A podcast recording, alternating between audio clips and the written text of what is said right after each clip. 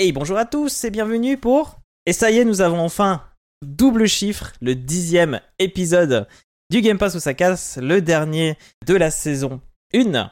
Euh, Aujourd'hui, nous allons parler donc de 4 jeux Planet of Lana, Dordogne, Amnesia The Bunker, Car Mechanic Simulator 2021. Et avant ça, comme d'habitude, on va faire le tour des actus, le tour des jeux qui sortent et qui euh, entrent dans le Game Pass.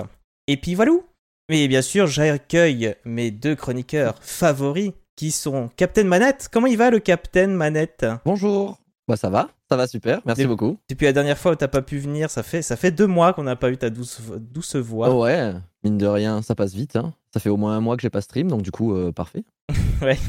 Mais euh, voilà, du coup, ça, c'est bien, ça te remet sur les, sur les rails. En tout cas, nous, on est content de t'avoir de nouveau. Merci d'être revenu malgré, euh, Je suis très content douille là. euh, de la dernière fois. C'est toujours, ouais, bah, c'est toujours un plaisir d'être là, donc dans tous les cas, Mais y a pas de souci. fallait hein. pas partir longtemps. C'est cool. En plus, tu nous as écouté. T'étais un peu présent dans le, dans le chat malgré tout et tout. Donc, c'était cool. Et bien sûr, nous avons aussi Alan. Comment que ça va? Eh ben ça va bien, euh, très content d'être là, euh, très content de, de faire cette édition, cette dernière édition euh, de la saison 1 à, Ouais. à 3, euh, c'est toujours un plaisir. Ouais, c'est cool. Moi, je suis content qu'on soit arrivé jusqu'à 10 quand même. C'est un peu, c'est- symbolique, mais je trouve ça cool. Et puis bon, l'été, il arrive que maintenant. Là, c'est c'est juillet-août, donc la coupure se fait que maintenant. Du coup, comment s'est passé euh, son ah, Donc toi, tu disais, Captain, que t'as pas fait de live euh, durant le mois de juin, hein, c'est ça? Euh, peu, ouais, très peu. Ok, très peu. Donc Très très peu, ouais, début de mois, un petit peu, quelques démos, rien de rien de foufou. Ouais, par rapport aux, aux conférences qu'il y avait un peu au début, là, les Steam et trucs comme ça. ou- Ouais, bah, on a fait quelques conférences, oui, en live. Ouais, Summer Game ça, ouais. Fest, je crois, on a fait deux trois trucs. Ok. Mais, mais rien de fou, ouais, ça a été test, test de démo, pas mal. Il y a eu pas mal de démos sympas. Ouais. Donc j'ai fait quelques, quelques petits tests de démo qui étaient cool. C'est vrai que je profite jamais trop assez des trucs euh, Steam. euh, Il y en a beaucoup. Ouais. Et je sais qu'il y en a vraiment beaucoup, mais, euh, La masse est gigantesque. Yes. Et toi, Alan, t'es t'es live au mois de juin? Ah bah, au mois de juin, j'ai pas été très présent parce que pareil, j'ai été absent, puis j'avais pas mal de, de paperasse euh, administratif dans la vie perso là, à gérer. J'avais pas trop le cœur à ça.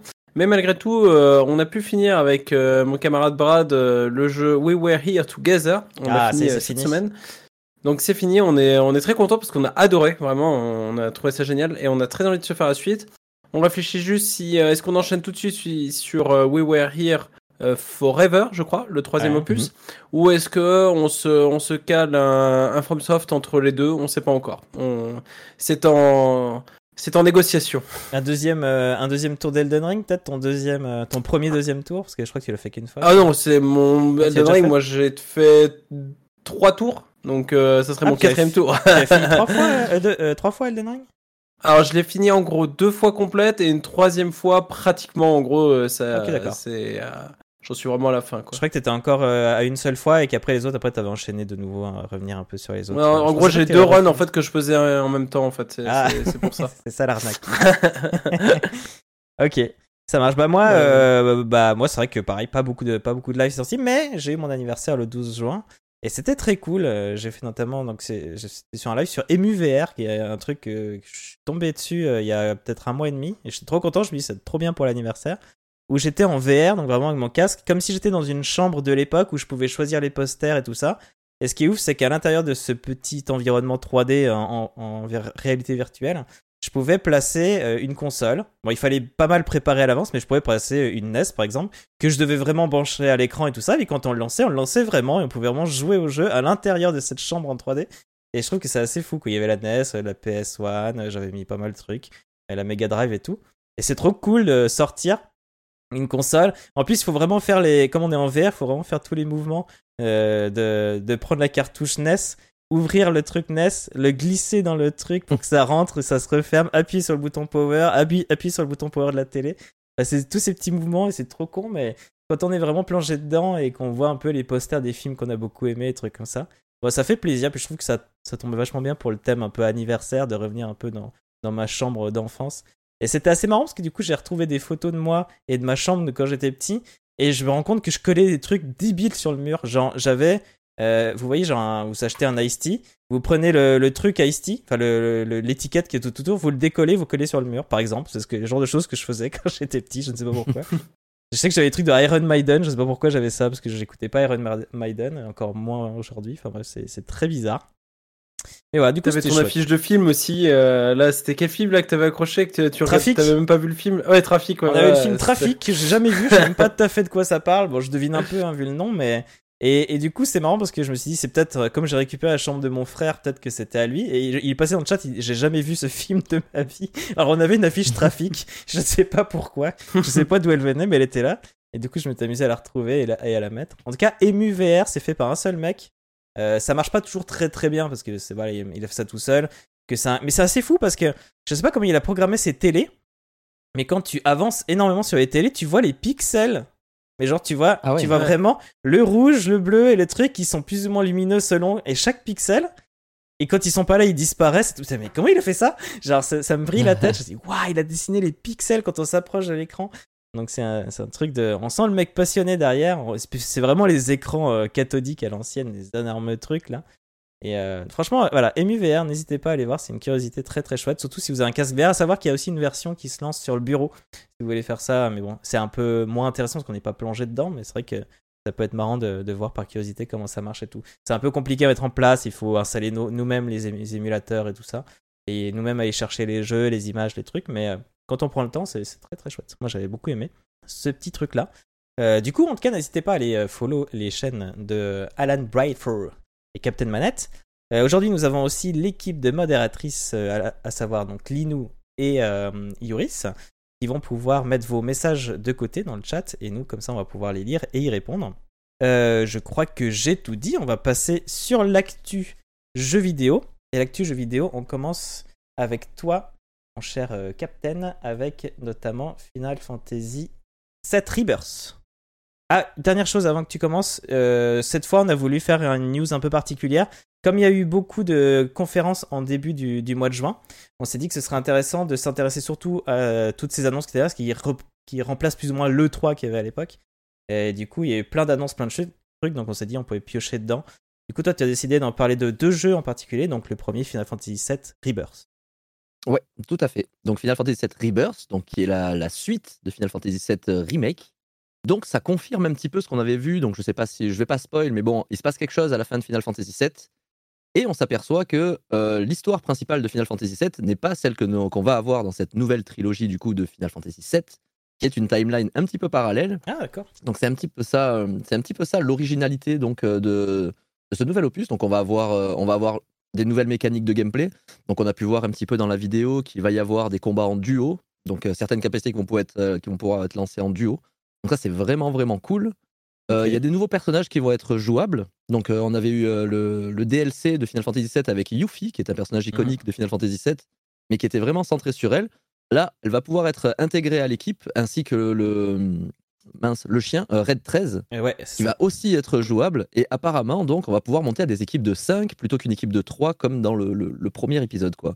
ah, cool. Donc ça va pouvoir apporter pas mal de nouvelles subtilités de, de gameplay. Donc à mon avis, ils vont tous avoir un petit peu leur capacité propre, un petit peu comme c'était euh, comme c'était le cas dans le 1. On avait la magie, on avait les soins, on avait les tirs à distance, on avait les corps à corps, etc. Là, je pense que ça va rajouter encore un petit peu plus de, de dimension au gameplay. Donc après, on n'en a pas vu énormément non plus. Donc est-ce qu'il y aura encore d'autres personnages jouables? On, a- on pense notamment à Vincent Valentine ou, à- Ouais, ou à Kate d'ailleurs, qui avait eu euh, dans, dans- dans Final Fantasy VII original. Donc est-ce que ça sera dispo dans ce deuxième épisode ou est-ce qu'il va falloir attendre l'épisode final qui sera le 3 Donc le 3, c'est le final, c'est officiel ça? Le 3, c'est le final. Ouais, Ok, ils avaient dit qu'ils en feraient 3. Donc après, peut-être qu'il y aura des DLC entre, Ouais, entre les deux. ouais. Mais oh, la communication officielle parlait bien de, de, de 3, du coup. Donc pourquoi pas. Ok. Euh, petite variante aussi, c'est qu'on sort enfin de Midgar. Donc on va, on va, arriver, euh, on va arriver dans un monde, on imagine, semi-ouvert. Ça reste, euh, ça reste du Final Fantasy. Donc globalement, ça restera, je pense, des petits couloirs, mais avec des zones plus ou moins ouvertes. On va avoir donc, je parlais du nouveau gameplay et, euh, et du duo. On a aussi remarqué une, une cinq petites barres en dessous de, en dessous de l'ATB justement, qui est la barre, qui est une barre de, qui est une barre de compétences quoi, qu'il y a dans le, Ouais. dans le jeu. Donc il y a cinq nouvelles petites barres. Donc on n'a pas d'informations dessus. Donc qu'est-ce que ça va être? Je n'en ai aucune idée. Mais ça attise ma curiosité. Peut-être des nouvelles compétences, des nouvelles, euh, on ne sait pas. Ouais, comme ça je vois Donc pas. ça, ça, ça a l'air très sympa. Le jeu est toujours aussi beau. Vraiment, Ouais. ça a l'air vraiment sublime. Mais, euh, mais vraiment, vraiment, vraiment sublime. Euh, petit hic, par contre, enfin petit hic. On peut pas appeler ça un, un petit hic, mais le jeu ne sera disponible seulement en exclu PS5. Donc pas de PS4. Donc la old gen Hmm. sera mise de côté euh, pour, mise de côté pour ce- cet épisode-là. Ce qui est dommage parce que bon, j'ai une PS4 Pro qui faisait tourner du coup le Final Fantasy VII euh, remake de base. J'aurais aimé le faire sur PS4, malheureusement, bah, je vais devoir, je pense, attendre une sortie PC. Mhm. Et euh, il sort sur PS5, mais en format 2 CD aussi. Petite originalité, on sait pas pourquoi. Ah ouais, Euh, ils ont mis marrant. 2 CD. Bah, alors ça que fait bon, un les peu- Blu-ray, à mon avis, euh, Ouais, c'est Ouais. ça, c'est peut-être le côté. à mon avis, Enfin, c'est pour le côté nostalgie de l'objet Ouais. d'avoir 2 CD. euh, voilà, vous voulez une physique Il y aura une physique avec 2 CD. Après, tu dis ça, Bon, mais euh, le... après, bon, c'est sur PS4. Il y avait le, le God of War Ragnarok où il y avait deux, deux CD aussi. Ouais, ouais, ouais. Bah, après aussi, peut-être parce que les jeux commencent à devenir de plus en plus gros, de plus en plus Ouais. lourds, etc. Donc, s'ils ont réussi à remplir deux Blu-ray, c'est que le jeu va être plutôt gargantuesque. Donc, si vous le voulez en démat, euh, il faut s'attendre au moins à du 300 gigas. Ça va être, euh, ça va être beaucoup Ah ouais trop, quoi. Peut-être qu'ils font ça, que ça va- parce ça va être que énorme. enfin, 300. pour éviter les téléchargements derrière, tu vois, plutôt que de demander aux gens de faire une grosse mise Ah, à jour oui. qui finit de télécharger le jeu. Après, peut-être, l'histoire de jouer directement en physique comparé à. bah, De toute façon, il y a toujours les Ouais. patchs Day One, ça c'est obligatoire. mais Ouais, ouais, ouais, mais si au moins les bons 95% du jeu sont téléchargés, c'est déjà, enfin, sont déjà sur le CD, ça serait incroyable et ça n'a plus été fait depuis tellement longtemps. Mm. Donc voilà. Bah, c'est euh, euh, FF16 justement lui qui est. Je j'ai pas suivi, mais euh, il... quand il le vendait là, il disait en gros, euh, il y aura pas de patch Day One, il sera vraiment euh, 100% euh, Mm. fini sur le disque jour euh, Day One quoi. d'accord. Ouais, donc est-ce que est-ce qu'il est fini vraiment Day One? Je ne sais pas parce qu'il est sorti, Je vois des gens y jouer. Bah. J'ai pas vu des super super retours dessus, mais bon. Ah, C'est moi Euh, aussi, j'ai quoi, j'ai vu des bons. Ouais, retours, j'ai vu des avis positifs, mais ça reste euh, plus mitigé. Mais bon, de toute Ouais. façon, ça. Ouais, parce Il a moins fait l'unanimité que le, Ouais. le remake Final Fantasy VII qui a vraiment. Bah, le remake, il y a encore un système de combat qui pourrait encore aimé. ressembler à l'ancien, et c'est surtout ça. Mm. J'ai l'impression qu'il est beaucoup critiqué. Là, on est beaucoup ouais, sur Final Fantasy XVI, on est plus sur du, du- du- de l'action RPG euh, Hmm. avec du scoring, donc euh, ça change un petit peu les codes de la série. Yes. Après, très c'est- cool. J'avais pas trop, j'avais pas pas. trop, trop vu le FF7 Rebirth, mais ça a l'air chouette ce que tu, nous racontes là, en tout cas. Ça donne bien envie. Oui, ça a l'air ça a l'air très très chouette. Moi, c'est ce qui m'a fait. J'avais raté le, le Final Fantasy VII d'origine, j'ai connu Final Fantasy avec le 8, Ah, ok. et faire le, faire le FF7 remake, ça m'a donné envie de faire le premier FF7, donc Ouais. j'ai fait le premier FF7, D'accord, cool. juste, euh, juste après dans la foulée, quoi. Ça t'a pas trop euh, Et- non Ça va Non, non, non, non, non, ça va. Au contraire, bah, je- tu te laisses plus porter par l'histoire ouais. parce que bon, c'est- vieillot, c'est sûr. hein. Ouais. Mais tu te laisses plus porter par l'histoire et c'est c'est- ça a l'air plutôt. euh, C'était plutôt intéressant. Ok, cool. Et voilà, c'est cool de voir la timeline qui s'éloigne un petit peu, d'avoir une histoire originale avec un nouveau jeu. Je trouve ça plutôt intéressant. Bah, c'est chouette parce que ça justifie un petit peu plus déjà l'idée. euh, bon, déjà, en soi, faire un, faire un remake du 7, ça se justifiait déjà parce que bon, il était quand même assez vieux, donc euh, pas, Ouais. trop, pas trop de difficulté à justifier. Mais le fait qu'ils aient réussi à faire une histoire originale, euh, je savais pas du tout. je- J'ai vraiment pas du tout suivi, moi, le. Ouais, surtout les- les m'a remakes du ça. 7. Mm. Euh, bah, c'est plutôt cool euh, cette idée. À voir, à voir si ça plaira aux fans hardcore, justement, qui. Mm. Ouais, mais qui, à mon avis, ça reste. De toute façon, quand on parle des fans hardcore, que ce que soit la licence, faut pas oublier souvent que même les, même parmi les fans, les fans hardcore, ça reste souvent une minorité quand même, quoi. Mais, mais Moi, qui- Quand j'ai vu le. minorité bruyante, mais qui minorité quand même, quoi. Quand j'ai vu la vidéo, j'ai reconnu des lieux et tout. Hein. Je me suis dit, ah oui, je vois très bien où c'est. Et en effet, c'est ça en mille fois plus beau. Donc euh, il y a, il y a Ouais. du Ouais. fan service quand même. hein. Ça, c'est sûr. Oui, oui, à fond. hein. Il y aura des personnages qu'on a tous aimés. Et du coup, tu voulais aussi nous parler de Prince of Persia The Lost Crown. Oui. Donc euh, oui, euh, Prince of Persia's Lost Crown, donc qui est la, la suite, euh, pas vraiment la suite, qui est le, plutôt le nouveau Prince of Persia. Mhm. Euh, une licence qu'on n'a pas entendu parler depuis un certain temps déjà. Ce qui est dommage, parce que c'était une, une licence très sympa, qui a été un petit peu évincée au profit d'Assassin's Creed d'ailleurs, qui a été sa première inspiration, la première inspiration d'Assassin's Creed, qui devait être normalement Assassin's Creed, ça devait être une, une suite de Prince of Persia. Puis ils sont partis sur un nouveau jeu, voyant que ça divergeait un petit peu du, du- du propos de base. Donc toujours développé par, euh, par Ubisoft, non, mais Ubisoft Montpellier, donc, donc euh, version euh, française. On... Avec une musique de Gareth Cocker. Alors, je ne sais pas si vous savez qui est Gareth Cocker comme ça de nom. Possiblement de pas. nom, non. C'est le compositeur de la, de la BO des Ori, entre autres. Ah, Donc, il a ah, fait beaucoup, de, beaucoup de trucs. Donc, on peut s'attendre à une énorme BO euh, pleine de classiques. Ouais, la, la BO d'Ori, elle est tellement sublime. Donc là, on va avoir, je pense, du, du grand Gareth Cocker, encore une fois, euh, avec, euh, avec, espérons, du coup, euh, des inspirations euh, Moyen-Orient. Ça pourrait être très, Mm. très, très sympa. On incarne un guerrier du nom de Sargon, donc. Et notre but, ça va être de, de retrouver un roi. Je ne sais plus, je sais plus, je sais plus trop c'est quoi le pitch de base. Mais dans un Prince of Persia, c'est pas trop trop ce qu'on recherche. Mm. On repasse donc sur un format euh, 2,5D. Donc on va avoir de la phase 3D, mais globalement tous les déplacements se feront sur un plan euh, en deux dimensions. On reste sur un jeu de plateforme avec une énorme composante action quand même. Euh, on a vu aussi qu'il y aurait une composante Metroidvania, donc euh, comme d'habitude, on va arriver devant une porte, cette porte elle est fermée, on va nous demander de faire demi-tour, récupérer une compétence pour ouvrir cette porte ou pour pouvoir sauter par-dessus, bref, récupérer un truc quoi, Mhm. pour pouvoir avancer. Donc ça peut être très très très sympa.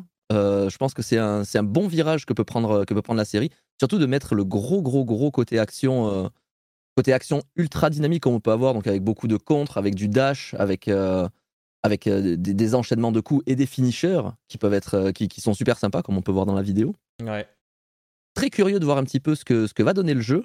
Il est prévu pour le 18 janvier donc 2024. Initialement, il était prévu pour le 15, mais il a été un petit peu repoussé. Donc de 3 jours, c'est pas non plus la, C'est marrant. marrant qu'il y ait aussi longtemps à l'avance, Ouais. il recule de 3 jours. Oh, ouais, ouais, c'est ça. Peut-être, c'est peut-être pour un plan de com ou pour Ouais. pas tomber le même jour qu'un jeu. On, on sait pas trop.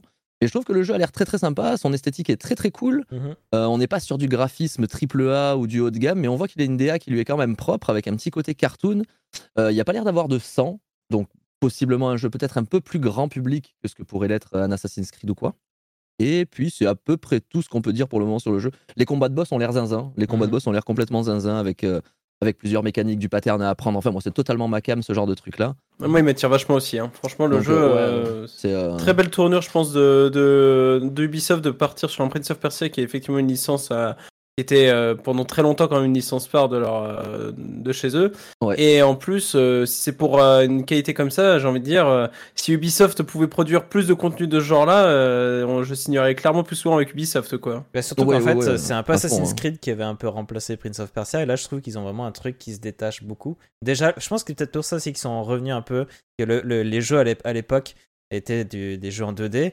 Donc là, de revenir en 2,5D, c'est peut-être aussi une façon de dire on n'est pas Assassin's Creed, on est, on est Prince of Persia. Voilà. Prince of Persia, c'est autre chose. Et, euh, et on propose même, euh, comme tu disais, une sorte de, de, de Metroidvania-like et tout ça. Donc, euh, donc c'est peut-être pour ça qu'ils ont fait un truc aussi différent. C'est vrai Ouais. que dernièrement, les news sur Prince of Persia, c'était plus un remake qui était dégueulasse au point qu'ils ont changé de, de boîte pour pouvoir le faire. Ouais, ouais, ouais. Donc là, au moins, ça remonte un peu l'image de cette licence. C'est vrai que ça donne envie, hein. visuellement, il est un truc très très chouette. Ah, Ouais, petite a- question. Du coup, il est, est c'est cool. euh, bleu et noir ou c'est blanc et doré euh? Oui, Pour c'est ont la ref avec Twitter qui s'est embrasé parce que le personnage, euh, non, il est blanc, non, il est noir, c'est débile. quoi. Ouais, Ouais, ouais, ouais, les gens ça. qui ont des débats. Là, je le trouve très classe, le personnage. ouais, il est, il est Ouais, vraiment ouais. stylé le perso. Et puis, il me fait penser un Ouais, peu non, à ça, Echo ce genre dans, de débat. hein. à Echo dans, dans League of Legends. Euh, Ah oui. Ouais, ou euh, même Exact, Phoenix ouais. aussi dans, dans Valorant, Dans forcément. Ouais. D'accord, ouais, je connais moins, mais ok. Ce type de coupe. Ensuite, Mais ouais, trop- ouais, ça a l'air très sympa, un peu curieux. Ouais, non, franchement, ça, donne envie. Visuellement, il a, il a vraiment un truc. Toi, Alan, tu voulais nous parler de Starfield. Un peu dans le détail, parce que c'est vrai qu'on a eu beaucoup de, de détails. C'est un peu le, la grosse sortie. En plus, c'est intéressant que, que quelqu'un en parle avec beaucoup de détails. C'est parce que c'est quand même le gros jeu qu'on attend, euh, spécialement Xbox, quoi. Donc, euh, qu'as-tu à nous dire sur ce Starfield que toi, tu attends depuis un moment? Je crois que t'aimes bien ce genre de jeu. Alors, euh, Starfield, ouais, il y a pas mal de choses à dire. J'avais beaucoup envie d'en parler puisque, bah, déjà, c'est développé par Bethesda, hein, un studio quand même qui s'est fait sa renommée avec des petits jeux. Je sais pas si vous connaissez les- la série des Elder Scrolls ou la série des Fallout. Voilà, c'est euh, Ouais. un petit peu. euh, un petit peu connu. Il sera disponible sur le, le 6 septembre et dès ce jour-là sur le Game Pass. Et donc j'avais très envie d'en parler. Pourquoi? Parce que euh, après en avoir discuté avec quelques personnes, il y, en a pas mal qui disent euh, je pense que je vais me prendre le Game Pass, euh, ne serait-ce que pour tester le jeu et ça. Et je pense qu'effectivement, bon, c'est, on s'y attendait, mais Microsoft, euh, ça, je pense qu'ils ont tout intérêt à sortir euh, des jeux comme ça qui vont bah, permettre aux gens de s'abonner en fait au Game Pass et potentiellement d'y rester après, vu le, vu le catalogue qu'ils proposent derrière. Donc, je pense que Starfield, ils en attendent beaucoup. Moi personnellement, euh, j'ai hâte, je suis curieux, mais euh, j'ai quand même je, je reste sceptique sur certains points et je pense que bah on va on va rentrer un peu dans le dans le détail de toute façon je vais je vais essayer d'aller assez vite parce qu'il y a pas mal de choses à dire Euh, il s'agit donc d'un RPG spatial avec une direction artistique qu'on appelle euh, NASA Punk. Donc c'est la première fois que Ouais, j'entendais le terme, mais euh, l'idée est sympa. En gros, qu'est-ce que ça signifie de NASA Punk? C'est un style visuel réaliste et crédible, basé en gros sur les technologies actuelles, et euh, on laisse les artistes en gros extrapoler sur nos technologies actuelles pour imaginer un design futuriste là-dessus. L'histoire se déroule en 2330 où l'humanité a colonisé euh, des quelques planètes et en fait s'habitue de plus en plus aux voyages, euh, aux voyages spatiaux et commence à l'avoir bien bien assimilé. Et on, a, on joue un personnage qui est un mineur de ce que j'ai lu et qui rejoint un programme euh, qui doit récupérer des artefacts rares avec une mission d'explorateur appelée Constellation. Voilà, pour l'instant pour l'histoire, euh, on n'en sait pas beaucoup plus. Mais de ce qu'on sait, bon, c'est, euh, on reste dans un jeu euh, Bethesda, c'est-à-dire que ça va être beaucoup orienté autour de, de quêtes. il y aura une trame principale, beaucoup de quêtes secondaires et surtout des factions à côté. Donc, on a déjà vu quelques noms de factions qui sont qui sont passés. On a notamment l'Union coloniale, qui est une sorte de république euh, galactique entre guillemets. On a le collectif Freestar, Ryujin Industries, des pirates de l'espace, un groupe de fanatiques religieux tout ça, quand on a l'habitude des jeux, euh, des jeux de Bethesda, on sent revenir à les différentes factions qui ont des intérêts divergents et on pourra rejoindre telle ou telle faction, faire la série de, faire la série de quêtes de cette faction, atteindre le sommet de la faction. Enfin voilà, c'est c'est le genre de. Pour moi, je sais que quand je joue à un jeu Bethesda et euh, j'y joue pas mal, c'est je suis la quête principale souvent, c'est clairement pas la plus intéressante, c'est la laisse de côté.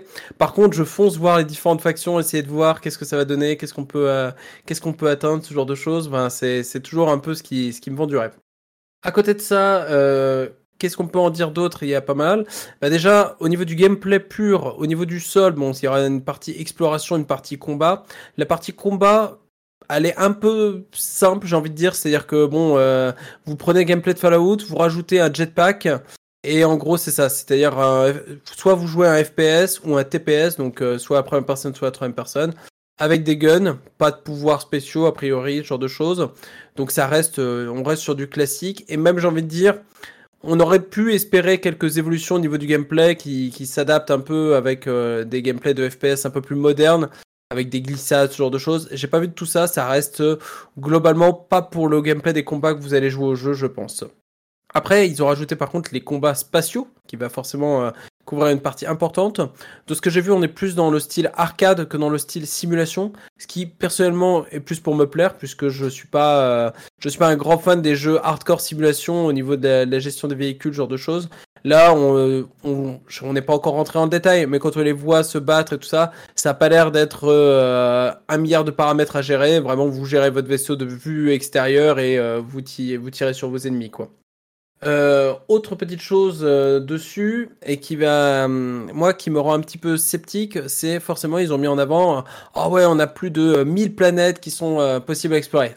Et 1000 planètes, ça veut dire quoi? Bah, il y a de la génération procédurale. il faut toujours se méfier. Bethesda, c'est ça. faut toujours se méfier. Mm. Alors, Bethesda rassure, et Todd Howard notamment, hein, donc Todd Howard, le producteur exécutif de Bethesda Game Studio, euh, se veut rassurant là-dessus en disant oui, on utilise la, génération procédurale, mais déjà c'est pas la première fois, on l'utilisait déjà en partie pour Skyrim et même il mhm. parlait de Daggerfall. Alors je sais pas trop comment. Euh, Daggerfall, la map était gigantesque et du coup elle était. Ouais, c'est ça.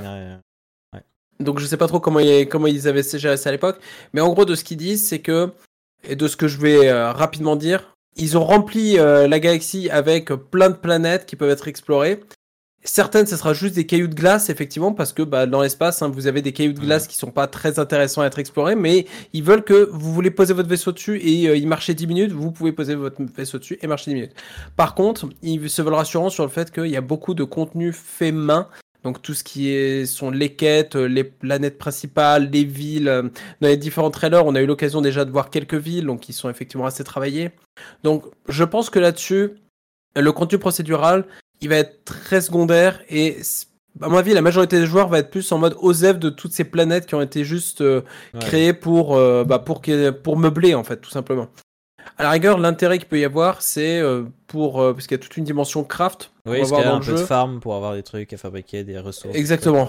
Ce, sera ça. ce qui peut être intéressant, c'est sur ces planètes, potentiellement, vous aurez l'opportunité de créer des avant-postes donc euh, on a vu en fait vous passez sur une vue de dessus, vous créez votre base et vous pouvez poser vos différents euh, vos différents éléments et vous pouvez même recruter du personnel qui va travailler dans vos avant-postes pour alimenter certainement récupérer des ressources, genre de choses, ça je sais pas, j'extrapole un petit peu, mais euh, voilà il y a cette dimension de, de création d'avant-postes. Ça peut faire penser à Fallout 4 avec les fameux camps qu'on pouvait créer dans Fallout 4, qui était une horreur, hein, qui c'était c'était nul. Vraiment, je détestais cette, cette fonction dans Fallout 4. Autant là, on a l'impression que Déjà rien que par le fait qu'il t'autorise à avoir une vue de dessus, alors que dans Fallout 4 tu te baladais avec alors attends mon pylône je veux ah le poser là, euh, voilà tu tires, c'était alors que là ils se sont dit non mais c'est bon, euh, mettons une vraie vue de stratégie quand on veut faire de la stratégie hmm. et puis c'est tout quoi. Euh, à côté de ça il y a aussi également une partie qui m'intéresse pas mal moi, c'est la personnalisation du vaisseau. en fait, on a vu que le vaisseau, donc on va être à un moment donné, je pense, capitaine du vaisseau Constellation, de ce que j'ai vu. On pourra avoir nos propres membres d'équipage, les sélectionner. On pourra d'ailleurs avoir des romances avec certains membres d'équipage. Je crois qu'ils ont réduit beaucoup ce genre de- le nombre de romans. Je crois, j'ai lu quelque part qu'il y avait quatre romances possibles. Mais en soi, en même temps, il y en a qui comparaient, oh, dans Skyrim, on pouvait aller avec n'importe qui. Euh, Skyrim, euh, une romance, c'est vous mettiez le euh, collier de Mara, vous alliez parler à quelqu'un. Est-ce que tu veux te marier avec moi? Oui, je veux bien, puisque tu as le collier de Mara. Vous vous mariez, et puis ensuite, euh, c'était euh, deux lignes de dialogue euh, rajoutées, quoi. C'est vraiment, euh, ça, ça avait au- aucun intérêt, quoi. Alors que là, visiblement, ils, ils vantent le fait que, bon, il y aura, euh, il y aura une vraie histoire euh, pour chaque perso. Et je digresse parce que j'étais sur le vaisseau. et le vaisseau, euh, en fait, vous pourrez moduler votre vaisseau, c'est-à-dire que vous enlèverez des parties, vous rajouterez des éléments que vous avez achetés, acquis, ce genre de choses. Et un point qui a l'air assez marrant, et au point que ils ont plus mis en avant là la, la liberté du joueur plutôt que le réalisme. Et euh, il y avait euh, une développeuse qui disait par exemple qu'ils s'étaient amusés eux à faire un vaisseau en forme de d'araignée. Ils avaient fait un vaisseau en forme de Gundam euh, qui s'envolait comme ça euh, debout. Donc moi je trouve ça très cool parce que euh, dans les jeux euh, Bethesda, ce que j'attends avant tout, c'est que euh, bah, cette liberté hein, du joueur hein, avant tout, cette liberté que ce soit dans les quêtes, euh, dans la manière d'intervenir, d'agir. Voilà, donc euh, on verra bien, on verra bien ce que ça donnera. Mais moi, je- c'est vrai que je suis assez curieux. Il y a créé de vaisseau, c'est le surtout- qui m'intéressait presque un peu le plus, entre guillemets. Ça avait l'air d'être Ouais. Ouais. et un peu nouveau. C'est ça. Après, c'est vrai que Bethesda, faut retenir que euh, c'est la première fois qu'ils sortent une nouvelle licence depuis, euh, bah, depuis peut-être Fallout. Je En fait, de je sais Blizzard pas. la dernière fois avec Overwatch, c'est un peu la même là. Bah, c'est même pire, hein, parce que Blizzard, on avait dit que ça faisait combien d'années, je sais plus, mais eux, en fait, il y avait. 1998. Ah ouais, bah, ouais, non, mais eux, en fait, il y a que deux licences hein, dans leur historique, c'est Ouais. Fallout et. euh, Et encore Fallout, c'est euh, pas chez eux, je crois, c'est pas ça? Euh, bah en fait ça dépend il y a- parce récupéré, qu'il y a aussi euh, Obsidian qui est qui était avec eux mais Ouais, alors ça c'est qui se sont séparés mais ça reste à la base quand même euh, Bethesda je, Ok. si je dis- bah oui je dis pas de bêtises là-dessus donc euh, c'est bien qu'ils osent quelque chose c'est cool après qu'est-ce que ça va donner on sait pas en plus il y a toujours ce côté on sait que les jeux Bethesda quand ils sortent ils sont pas finis ça on en parlait tout à l'heure on parlait justement de FF7 remake là enfin Rebirth qui euh, on veut qu'il soit il soit fini à la sortie et tout Ils ça ont l'air de le vouloir FF16. rassurer là-dessus, je crois, hein, il me semble, non? Ils se veulent rassurer là-dessus, mais c'est vrai que quand on, moi j'ai ce souvenir de Skyrim, il y avait un mode qui euh, qui s'appelait euh, Unofficial Patch Ouais, et qui réglait tout un tas de petits Mm. soucis. Et euh, quand le, la Skyrim Special Edition est sortie, qui était en gros euh, Skyrim avec un moteur un, un chouïa amélioré, et bien avec des meilleurs euh, graphiques, etc.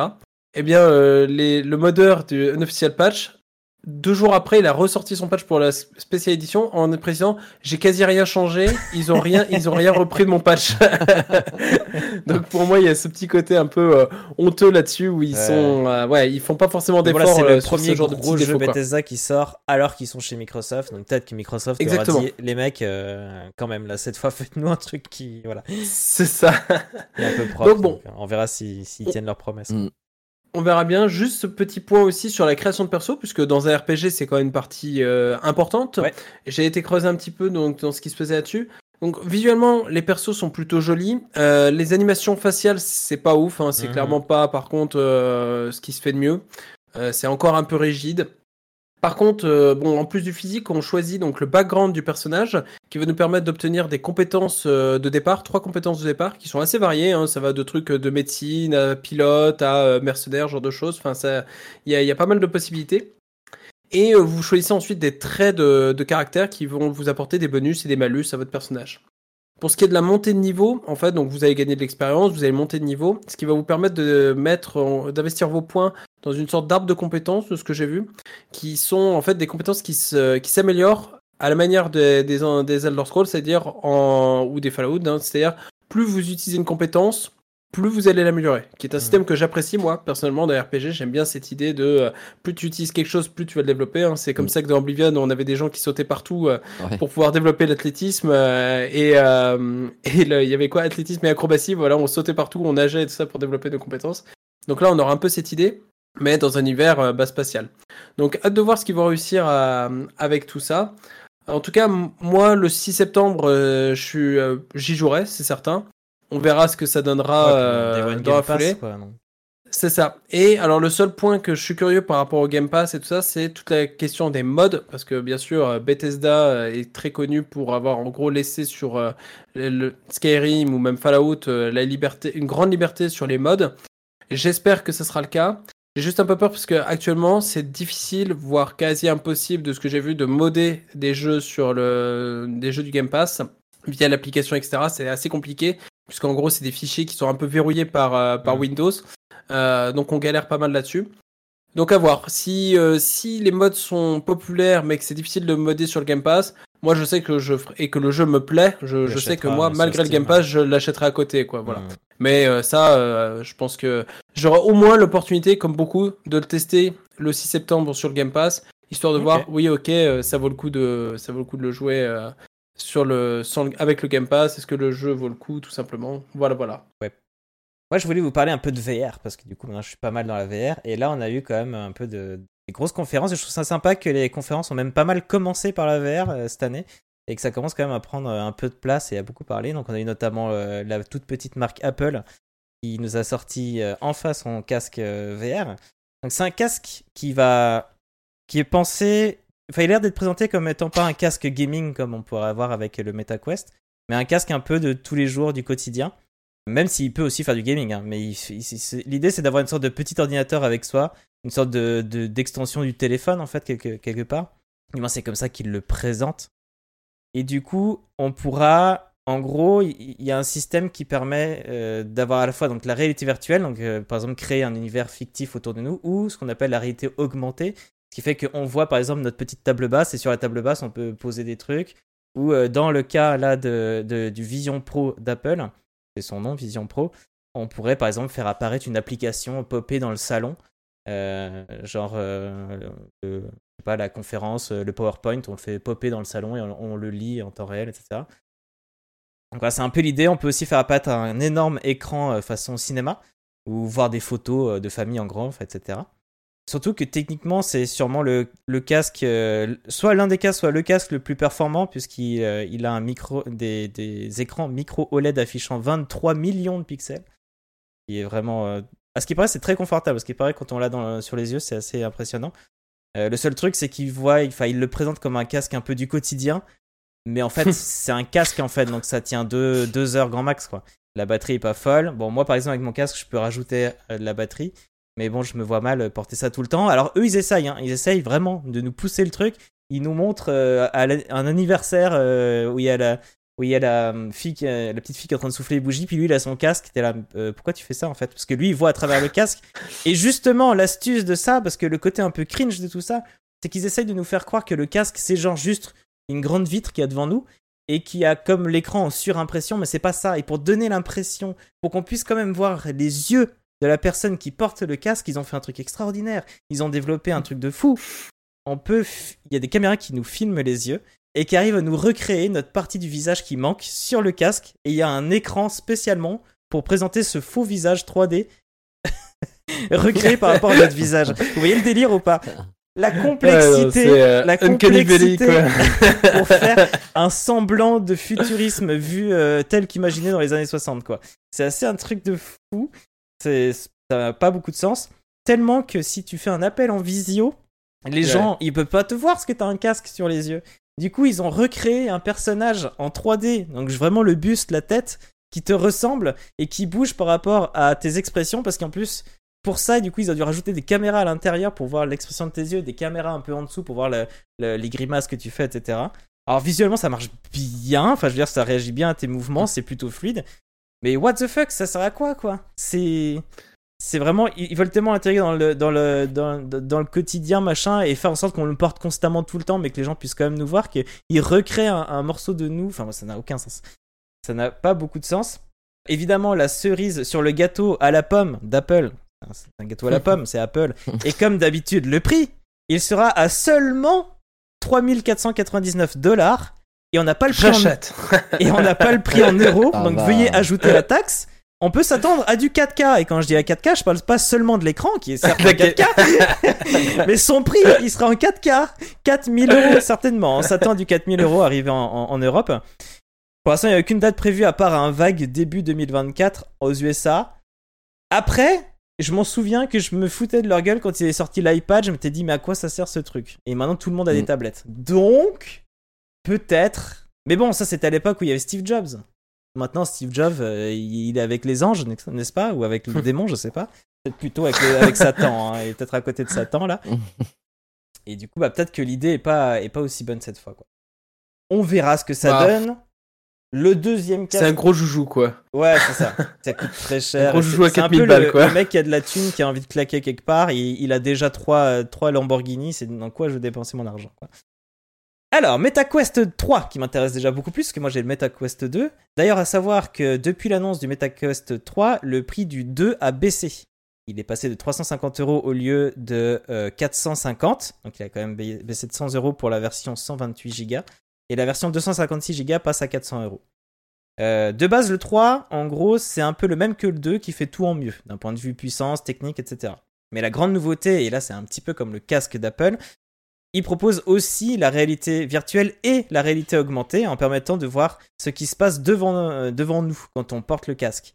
Alors ça, on l'avait déjà un petit peu dans le 2 parce que quand on met le casque sur la tête, on se crée un espace de jeu en fait. Donc on met le casque, on a des petites caméras qui nous montrent euh, euh, l'espace autour de nous, mais en, qualité un peu, un peu dégueu. C'était en gris, en noir et blanc, en gris un peu moche. C'était juste histoire de dire, euh, on définit une zone qui fait que si on sort de cette zone, le casque il le repère, il nous dit fais gaffe là, tu sors de la zone, qui fait que ça t'évite de, euh, de, de, de te mettre la main de- sur la cuisinière qui est en train de chauffer par exemple. Ou de tomber dehors dans le jardin parce qu'en fait t'es sorti de, ton- de ton salon et que tu le savais pas. Mais là, c'est vraiment intégré d'un point de vue gameplay, donc on pourra faire ce que je vous disais tout à l'heure, à savoir une petite table basse et il repère qu'il y a une table basse ou toi-même tu définis que là il y a une table et ça va te faire apparaître euh, un décor. Euh, Il y avait ça un peu sur l'HoloLens qui était présenté à l'époque du côté de, de Microsoft où euh, il y avait un- une sorte de Minecraft miniature, je trouvais ça trop rigolo. Il faut vraiment imaginer une sorte de mini-monde Minecraft sur la table basse, c'était assez chouette. Je sais pas si ce jeu pourrait ressortir sur, euh, sur MetaQuest 3, mais ça ouvre des nouvelles possibilités. Ce qui est très cool aussi, c'est que euh, c'est rétro-compatible. Donc tous les jeux qui étaient déjà sur Quest 2 seront jouables sur Quest 3. Ce qui fait que dès que tu as ton casque, tu as déjà une flopée plus de 500 euh, jeux et, et, et comment, applications à lancer directement sur ton casque. Donc ça, c'est plutôt cool. Euh, ce que n'a pas fait par exemple PlayStation avec son PSVR 2 qui quand il est sorti avait Mm. très peu de jeux et tous les si tu veux jouer à Beat Saber et que tu l'avais déjà sur euh, PSVR 1 il fallait le racheter sur PSVR 2 c'est extrêmement con hein, parce que techniquement il pourrait très bien le faire tourner il y avait aucune, aucune raison de, de faire ça pour parler un petit un peu plus euh, du casque il est aussi plus fin encore une fois je vous dis tout à l'heure il fait, il fait les choses mieux mais c'est vrai que c'est on s'imagine vite qu'il fait mieux au niveau de l'écran et tout mais et au niveau de la, vraiment physique il est plus fin donc certainement plus léger et surtout les manettes qui s'appellent les Touch Plus euh, ont donc des retours haptiques euh, un peu plus travaillés donc des, des vibrations Mhm. vraiment, vraiment fines quoi et euh, sont surtout bien plus ergonomiques. Il faut savoir que le, le premier, enfin le MetaQuest 2, et peut-être le premier aussi, il avait des sortes, il a des anneaux, si je vous le montre ça. Les personnes qui sont sur le chat Twitch, voyez, il y a des gros anneaux. Tu vois, quand on joue et qu'on a l'autre manette, souvent les anneaux ils se cognent l'un dans l'autre et c'est assez désagréable quand on joue parce que parfois on a envie de rapprocher nos mains et du coup ça cogne sur les anneaux. Alors c'est peut-être euh, fait exprès ou je crois que c'est plus pour capter en fait le mouvement des, des doigts, des choses. Et là, du coup, ils les ont enlevés, donc c'est plus ergonomique et plus agréable à prendre en main. Que dire de plus? Euh, Je crois que j'ai fait à peu près le tour. Euh, ouais, c'est ça. Donc, euh, donc que du bon. Et le prix ici Le prix, euh, Oui, je le crois prix, noté, vidéo, raison. mais c'est là-dessus que je voulais terminer, t'as raison. Il sera euh, proposé à 570 euros, courant l'automne 2023. Donc c'est pas une date précise, mais ça se Ah oui. rapproche, c'est quand, même dans... c'est quand même bientôt. quoi. Voilà. bon, 570 euros, alors que euh, pour uniquement 4000 euros, vous pouvez avoir celui d'Apple. Enfin, franchement, euh, Ouais. genre, il suffit 4K pour de la juste 4K. vous mettez un petit peu plus. euh, vous avez le choix, vous en prenez 4 en fait. euh, enfin, même pas, non, même beaucoup plus que ce que je raconte. C'est ça. c'est c'est fou. Mais T'en euh, prends ouais, 8, pour pardon, moi. 8 MetaQuest ou un truc d'Apple? Bah, Qu'est-ce que vous choisissez? Après, Un voilà. périphérique, euh, un périphérique qui coûte le prix d'une Audi A3 d'occasion, pour moi, c'est non déjà. Mais, euh, Après, à savoir que ces deux casques ordinateurs, c'est pas juste quelque chose qui se branche. Ils ont, euh, ils ont une puce intégrée, ça se lance tout seul. Mm. C'est autonome. Euh, et, et- et même Apple, c'est une puce de iPhone, je crois qu'il y a dedans un truc un peu puissant Ouais, et un truc de chez ouais. eux qu'ils ont Mm. mis dedans. Donc c'est vraiment Apple. Il faut vraiment eux leur di- ligne directrice, c'est se dire, ok, on essaye de recréer l'iPhone à travers un casque VR pour dire dans l'avenir les gens auront ça dans le quotidien. C'était l'idée. Plus de téléphone, mais un casque quoi. MetaQuest, eux, ils sont dans le gaming avant tout. Il n'y a pas euh, grande possibilité de faire autre chose que du gaming. Et c'est maintenant, quoi. Ils savent que maintenant, les clients, c'est ce qu'ils veulent, c'est ce qu'ils aiment. Et d'ailleurs, ça reste. euh, les MetaQuest restent vraiment le, le meilleur qualité-prix actuel. Euh, pour Grave. l'instant, le, le 2 est très chouette. Et euh, juste la sangle qui est pas ouf. Et là, j'ai vu que la sangle était un peu pareille. Donc, je vous conseille après, euh, si vous achetez un casque, de racheter aussi tout un arceau qui va carrément aller derrière, faire distribuer un peu le poids du casque un peu à l'arrière de la tête plutôt que tout, tout vers l'avant. Donc voilà, très très bonne nouvelle pour MetaQuest euh, 3, c'est pour bientôt. Et le dernier truc, évidemment, on passe vite fait sur le feuilleton rachat Activision qui va être assez rapide aujourd'hui parce que bon, on arrive un peu sur la fin. hein. Il y a quand même la FTC euh, euh, aux États-Unis. ils ont déjà un procès avec eux qui était prévu pour le 2 août, mais euh, la première date pour valider l'achat serait le 18 juillet. Donc pour essayer de couper l'herbe sous le pied au cas où euh, Microsoft dit bah ok on rachète quand même, ce serait un peu bizarre parce que du coup ça veut dire qu'ils auraient même pas les États-Unis ni l'Angleterre. Ils ont quand même voulu au cas où euh, porter l'affaire au tribunal fédéral de San Francisco dans le but de bloquer temporairement l'achat. Microsoft sûr de lui dit que c'est même une bonne chose, que ça pourrait faire accélérer les choses tellement ils sont sûrs d'eux, euh, que du coup l'affaire pourrait être ré- résolue un peu plus rapidement. Ça permettrait d'avoir plus euh, plus qu'un front à remporter, celui de la CMA de Grande-Bretagne. Ensuite, il y a Sony qui déclare que si la vente se fait, ça va être très con. Ils ne pourront plus envoyer de dev kit de leur future console à Activision de peur que Microsoft y jette un œil. Donc, qu'est-ce que c'est qu'un dev kit? Le dev kit, il faut imaginer la console sans qu'elle soit jolie. C'est-à-dire la console euh, pure, c'est-à-dire vraiment juste, euh, si c'est un, un gros bloc où dedans il y, a, euh, il y a tout ce qui est à l'intérieur de la console. Donc, on va avoir la, la carte mère, la carte graphique et tout ça. Et, euh, et la structure, comment elle est fabriquée, comment les choses sont connectées. Et ça, il faut savoir que nous, on connaît pas ça, mais les boîtes, pour qu'elles puissent commencer à développer des jeux sur une console qui n'est pas encore sortie, ils reçoivent ce qu'on appelle un dev kit, c'est ça. Et donc, ils peuvent déjà commencer à voir comment c'est c'est- c'est foutu à l'intérieur. Ils n'ont pas encore le visuel et tout, mais au moins ils savent comment ça marche, ils connaissent la puissance de la console et tout ça. Euh, donc là, ils veulent pas envoyer, si l'achat se fait, s'ils ont, ils pourront plus envoyer Activision parce que si ça appartient à Microsoft, Microsoft pourrait y regarder. Argu- Argument qui n'est pas sorti pour Mojang à l'époque euh, avec euh, Microsoft, qui Microsoft a déjà Mojang et il y a, si je comprends bien, ils ont déjà reçu le dev kit pour tout ce qui est PS4 et tout, donc que c'était pas si un problème que ça. Et euh, ça pourrait être aussi vu dans l'autre sens, puisque euh, je sais plus, il y a un truc avec Bungie où ça appartient à Sony, et du coup, s'ils envoient, enfin bref, c'est un peu con. Il y a des trucs comme ça où on se dit, s'ils envoient le dev kit euh, en face, ils pourraient, PlayStation pourrait aussi regarder pour la prochaine console Xbox. Donc c'est un peu un argument un peu bête. Moi, ce que je trouve vraiment bête là-dedans, c'est qu'en fait, PlayStation n'arrête pas de dire si ils reprennent Activision, euh, ils vont tout garder de leur côté. Et, euh, Microsoft dit non, t'inquiète, nous on va continuer à sortir sur PlayStation. Et PlayStation a dit ouais, mais je vais pas t'envoyer le dev kit. Si t'envoies pas le dev kit, je vais pas pouvoir sortir les jeux sur ta console. Du coup, je vais peut-être faire de l'exclusivité. C'est un peu con en fait. Il, il- il tend un peu le bâton pour se faire taper, Sony, je trouve, dans cette histoire.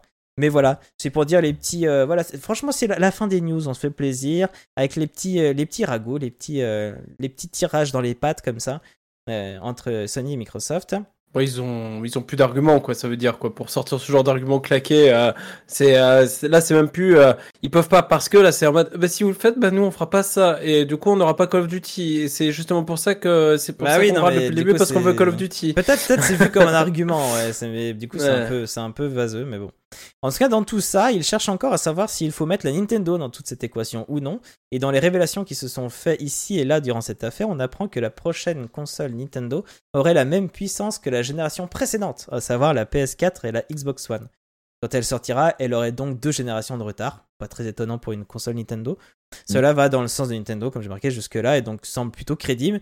Est-ce pour autant, on ne doit pas l'inclure dans les négociations? Je ne sais pas. Euh, est-ce bien réaliste de se dire que les prochains Call of pourront tout à fait sortir sur cette prochaine console Nintendo? Je sais pas, peut-être, mais il faudrait faire comme une version bien spéciale pour elle, en réduisant les graphismes dans une licence qui est quand même connue pour aller toujours plus loin dans le réalisme. Donc il y avait toujours cette promesse qu'avait fait un peu Microsoft à l'époque, euh, comme quoi euh, les, les jeux Call of pourraient aussi sortir sur Nintendo. Il n'y a pas de souci, on le sort partout. À savoir que même ça, je crois, si j'ai lu il y a peu de temps, Activision eux-mêmes n'étaient pas au courant que Microsoft allait dire ça.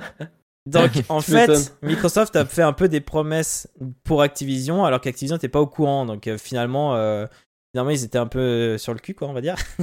Mais bon, Activision continue à être quand même dans les bonnes grâces de Microsoft, de dire non, non, mais il n'y a pas de souci, on le fera. machin.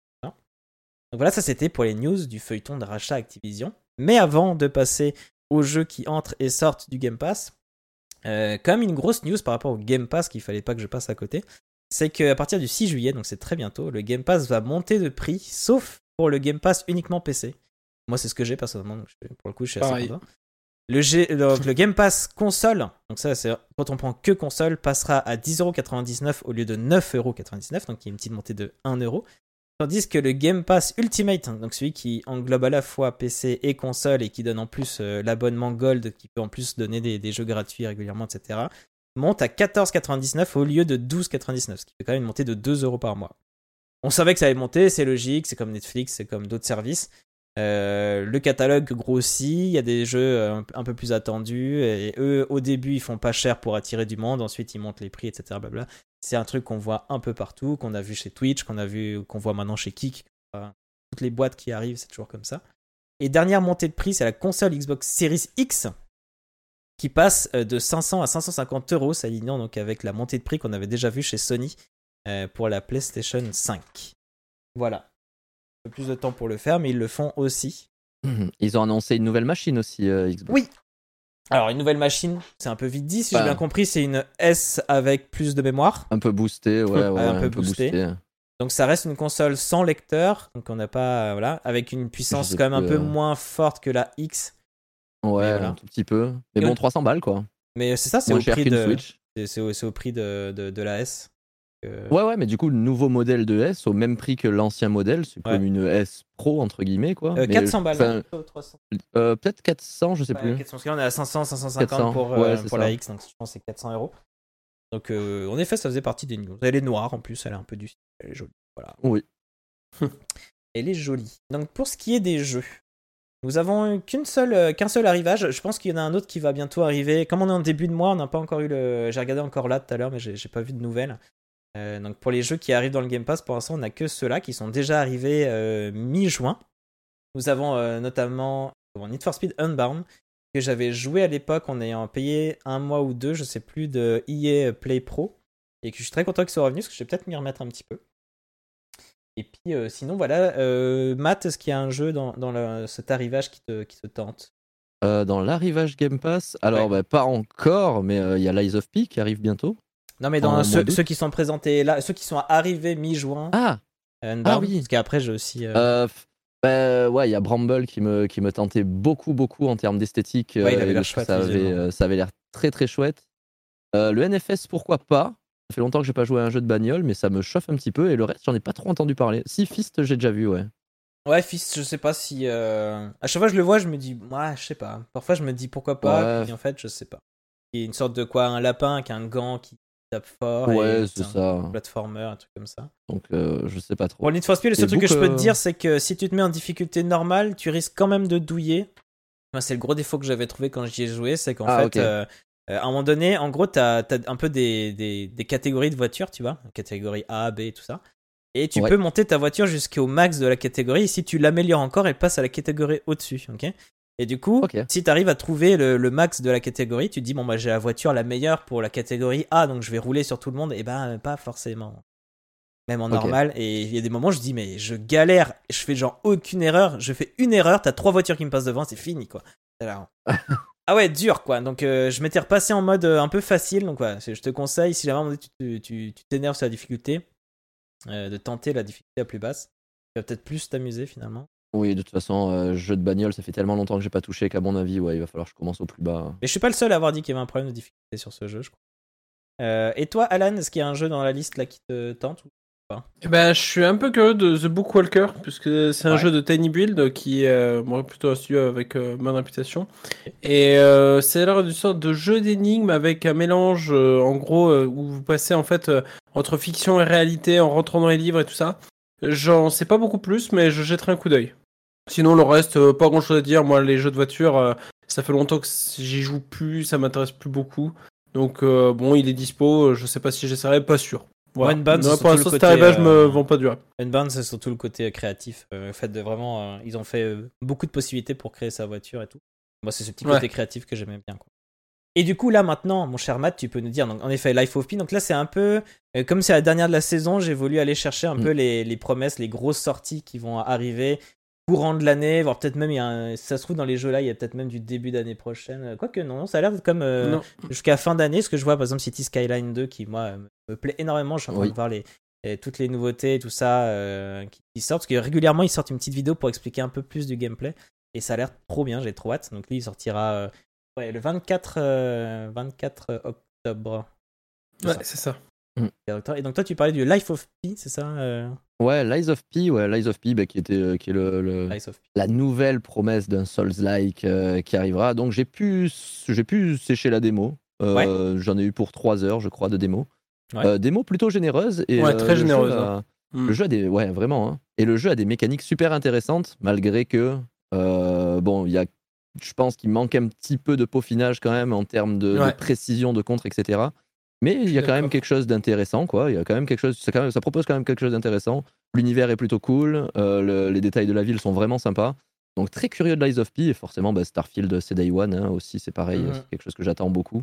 Et Exoprimal, pourquoi pas Je suis un peu Ah ouais? curieux en fait. Ah ouais? Je suis un petit peu, je suis un petit peu curieux, ouais. Faire un Monster Hunter avec des gros flingues, tu vois, ça me.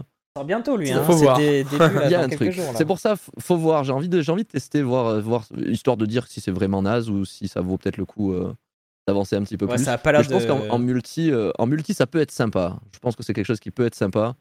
Après à voir au niveau des mécaniques. Mais bon, c'est Capcom, donc euh, Capcom, Monster Hunter, on est dans, on est dans cette dynamique-là, donc Yes. je pense que ça peut être plutôt cool.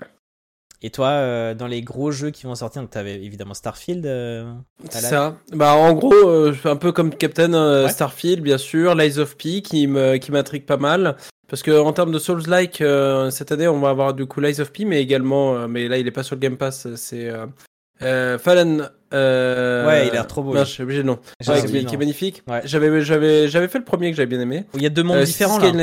On passe d'un monde à ouais, l'autre. ouais, avec le, tu passes d'un sort, t'as t'as deux plans avec ta lanterne, Ah, ça, ça, Non, mais franchement, lui, il j'en trop j'en beau. attends beaucoup. Ouais. Euh, City Skylines 2, bien sûr, que j'ai j'ai bien envie de, de jouer. Euh, Persona 5 Tactica, je sais pas du tout, j'ai pas regardé. Euh, J'avais j'avais bien aimé Persona 5, mais je crois que ça a rien à voir là comme style de jeu.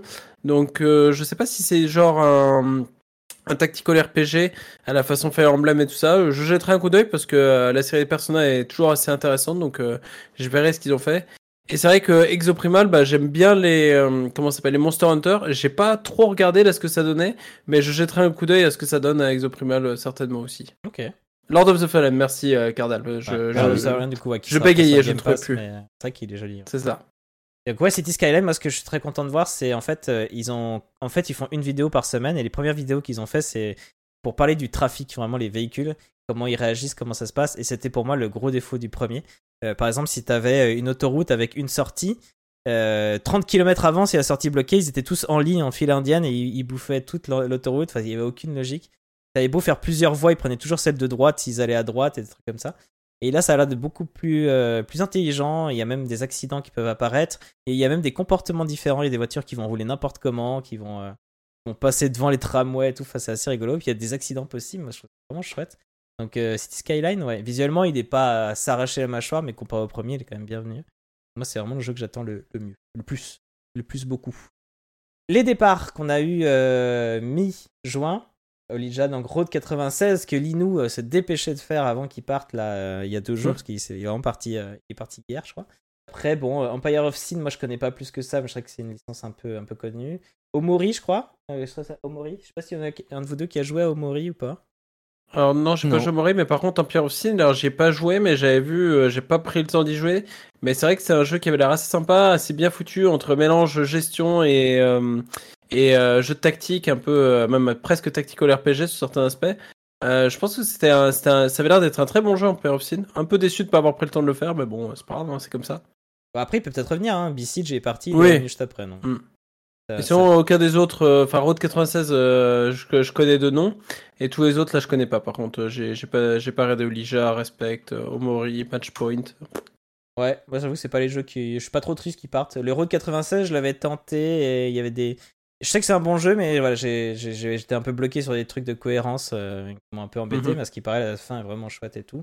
Et il y a un peu un New Game Plus qui a l'air intér- intéressant aussi. Donc euh, voilà, je sais que c'est du bon jeu, donc c'est un peu triste qu'ils partent. Et je comprends Linou d'avoir. L'envie de Linou de l'avoir. vouloir vite le finir avant qu'il parte. Et du coup, le temps de la pause. On fait une petite pause. Allez, on se casse. Allez, alors cette fois, petite nouveauté pour le dernier épisode. Donc ça reste pareil, hein, c'est toujours du, des, des critiques qui ont, qui ont été faites sur jeuxvideo.com, des très mauvaises critiques évidemment, et à travers ça, vous devez deviner le jeu. Sauf que cette fois, alors à chaque fois, là j'en ai deux. Euh, J'en ai deux. Mais ce qui est intéressant, c'est que j'ai pris la note, combien ils ont mis, et leur nom. Je trouvais ça marrant.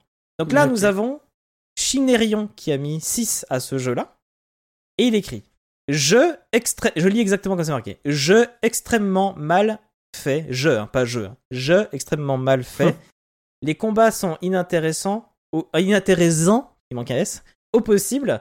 Une pâle copie du MMO Dofus, l'histoire abominable due au manque cruel de rythme et de l'éreinté. Je sais pas ce que c'est. Interminable pour trouver où aller, même avec les solus, c'est introuvable. Sérieusement, comment un jeu aussi mauvais peut être aussi bien noté? Du pur cliché dans tout ce qu'il fait, rien dans tout ce qu'il fait, rien à voir avec le savoir-faire des Japonais pour les Persona ou Tales of, où du début à la fin tu t'amuses. À ne surtout pas acheter. Donc là, vous avez un peu l'idée euh, des Japonais qui ont fait du Persona Tales. Donc là, c'est pas japonais, mais on peut peut-être voir le genre. Il y en a un qui a dit que c'était de une pâle copie de Ouais. mode Dofus pour les, pour les combats. le deux- donc c'est un tactical quoi. Le Euh, deuxième avis, le deuxième avis est de Trip- Triple Snake, qui a mis lui 5. Il a mis une moins, moins bonne note encore. Et il écrit En fin de compte, trop. euh, Attends, qu'est-ce qu'il dit En fin de compte, trop peu de euh, nouveautés. Ah, c'est parce qu'il y a peu PUT, alors je, je bug dans ma tête. En fin de compte, trop suite. peu de nouveautés par rapport au premier. Heureusement que je ne l'ai pas payé, on me l'a prêté 15 jours. Et franchement, ravi de ne pas l'avoir acheté. De plus, un studio belge qui n'est pas fichu de mettre Ah. une VF intégrale après le succès du premier. Ils aiment l'argent plus que leur langue maternelle. Bref, beaucoup de bruit, beaucoup de buis, de buis pour si peu. Hmm.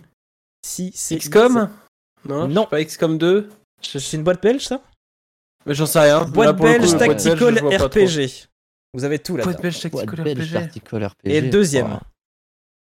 Euh, une suite, ça je. tu connais Joe. Tu y as joué. Moi je connais, oh en plus Qu'est-ce que t'aimes ce RPG. jeu. Qu'est-ce que t'aimes ce jeu Qu'est-ce que- Yuri aime ce jeu Qu'est-ce qu'elle l'a joué tellement de fois Divini- Non, bah non, Divinity, Elle a, c'est pas une elle a boîte belge. deviné, elle vient juste de venir à côté, elle, elle me l'a dit. Ah, attends. C'est... Non, c'est pas Divinity, c'est pas une boîte belge, Divinity, c'est une boîte euh, britannique, je crois. Euh... Attends, mais ça peut être quoi? Ça me perturbe. Dis- euh, tu Attends, peux, tu, qu'est-ce que, comment je pourrais te dire ça? Euh, Tu crées ton personnage, c'est. Tu crées un perso, tu crées pas une non, équipe? tu peux créer une équipe. Ah, mais sinon, t'en croises et tu peux les rajouter à ton Saga, équipe. mais je pense pas. Putain, mais qu'est-ce que c'est quoi? C'est pas War Tales parce qu'il est quand même trop récent. Non. euh. C'est pas Stardew Valley, c'est pas Banner Saga, c'est pas Fable. En fait, je suis perturbé parce que les tactical RPG que j'ai joué, j'ai l'impression d'avoir joué qu'à des... qu'à des japonais avec Fire Emblem, euh, FF Tactics. Ouais, bah, je pensais Euh, à ça. euh, dans à un mois, euh. Dans un mois, il y a un banger qui sort. Alors qu'il devait Non, sortir- Baldur's Gate? Non, mais du coup. Ah. Mais du Bah, coup, Divinity, du coup? Divinity, lequel? Ah, Divinity 2, ouais, parce Original que Divinity, Sin du 2. coup, je pensais. Ah, quand Ah, même, Divinity parce que quand j'ai. Ouais, j'ai dit Divinity, Ah, mais pardon, en fait, pas euh, du suivi. coup, j'ai j'ai pas dit. Mais j'ai pas dit pas Divinity que 2 c'était Original Sin, j'ai dit Divinity peut-être, mais Ah, je- j'ai pas entendu. Et j'ai dit, il me semble que c'est une boîte britannique et pas belge. Je savais pas qu'ils étaient Si, belges. si, ils sont belges. euh, ouais. Ah, ok. Ils sont belges. Ah, je savais pas non plus. Ah, c'est pour ça, j'ai j'ai bugué avec ça parce que je croyais vraiment qu'ils étaient anglais avec euh, leur, euh, avec, euh, bah, je sais pas, nos interviews qu'ils font là, ça fait, ça fait, je trouve qu'ils ont un look ultra british quoi certains et j'étais persuadé qu'ils étaient anglais quoi. Et Linou, qui est ma modératrice et qui est belge en même temps, dit au passage pour rebondir sur ce commentaire, le français n'est pas la langue maternelle de tous les Belges. Oui, mais bon là c'est en anglais uniquement. Ouais. Donc à moins que l'anglais soit une partie un peu méconnue de la Belgique, qu'on ne connaît pas, je ne sais pas, peut-être, peut-être. C'est dans le nord de la Belgique, l'Angleterre, de toute façon. C'est pas, C'est pas loin. Quand je C'est pas loin. c'est pas si loin. quand je repense euh, à du coup maintenant aux ex- à ce que t'as dit, ce qu'ils ont dit sur Ouais. Divinity Ah bah Original oui, Sin 2, oui, qui est une pépite. Ouais, monstrueux. Et du coup, il y a quand même Linou qui nous revient sur Road 96 qu'elle a fait il y a peu de temps.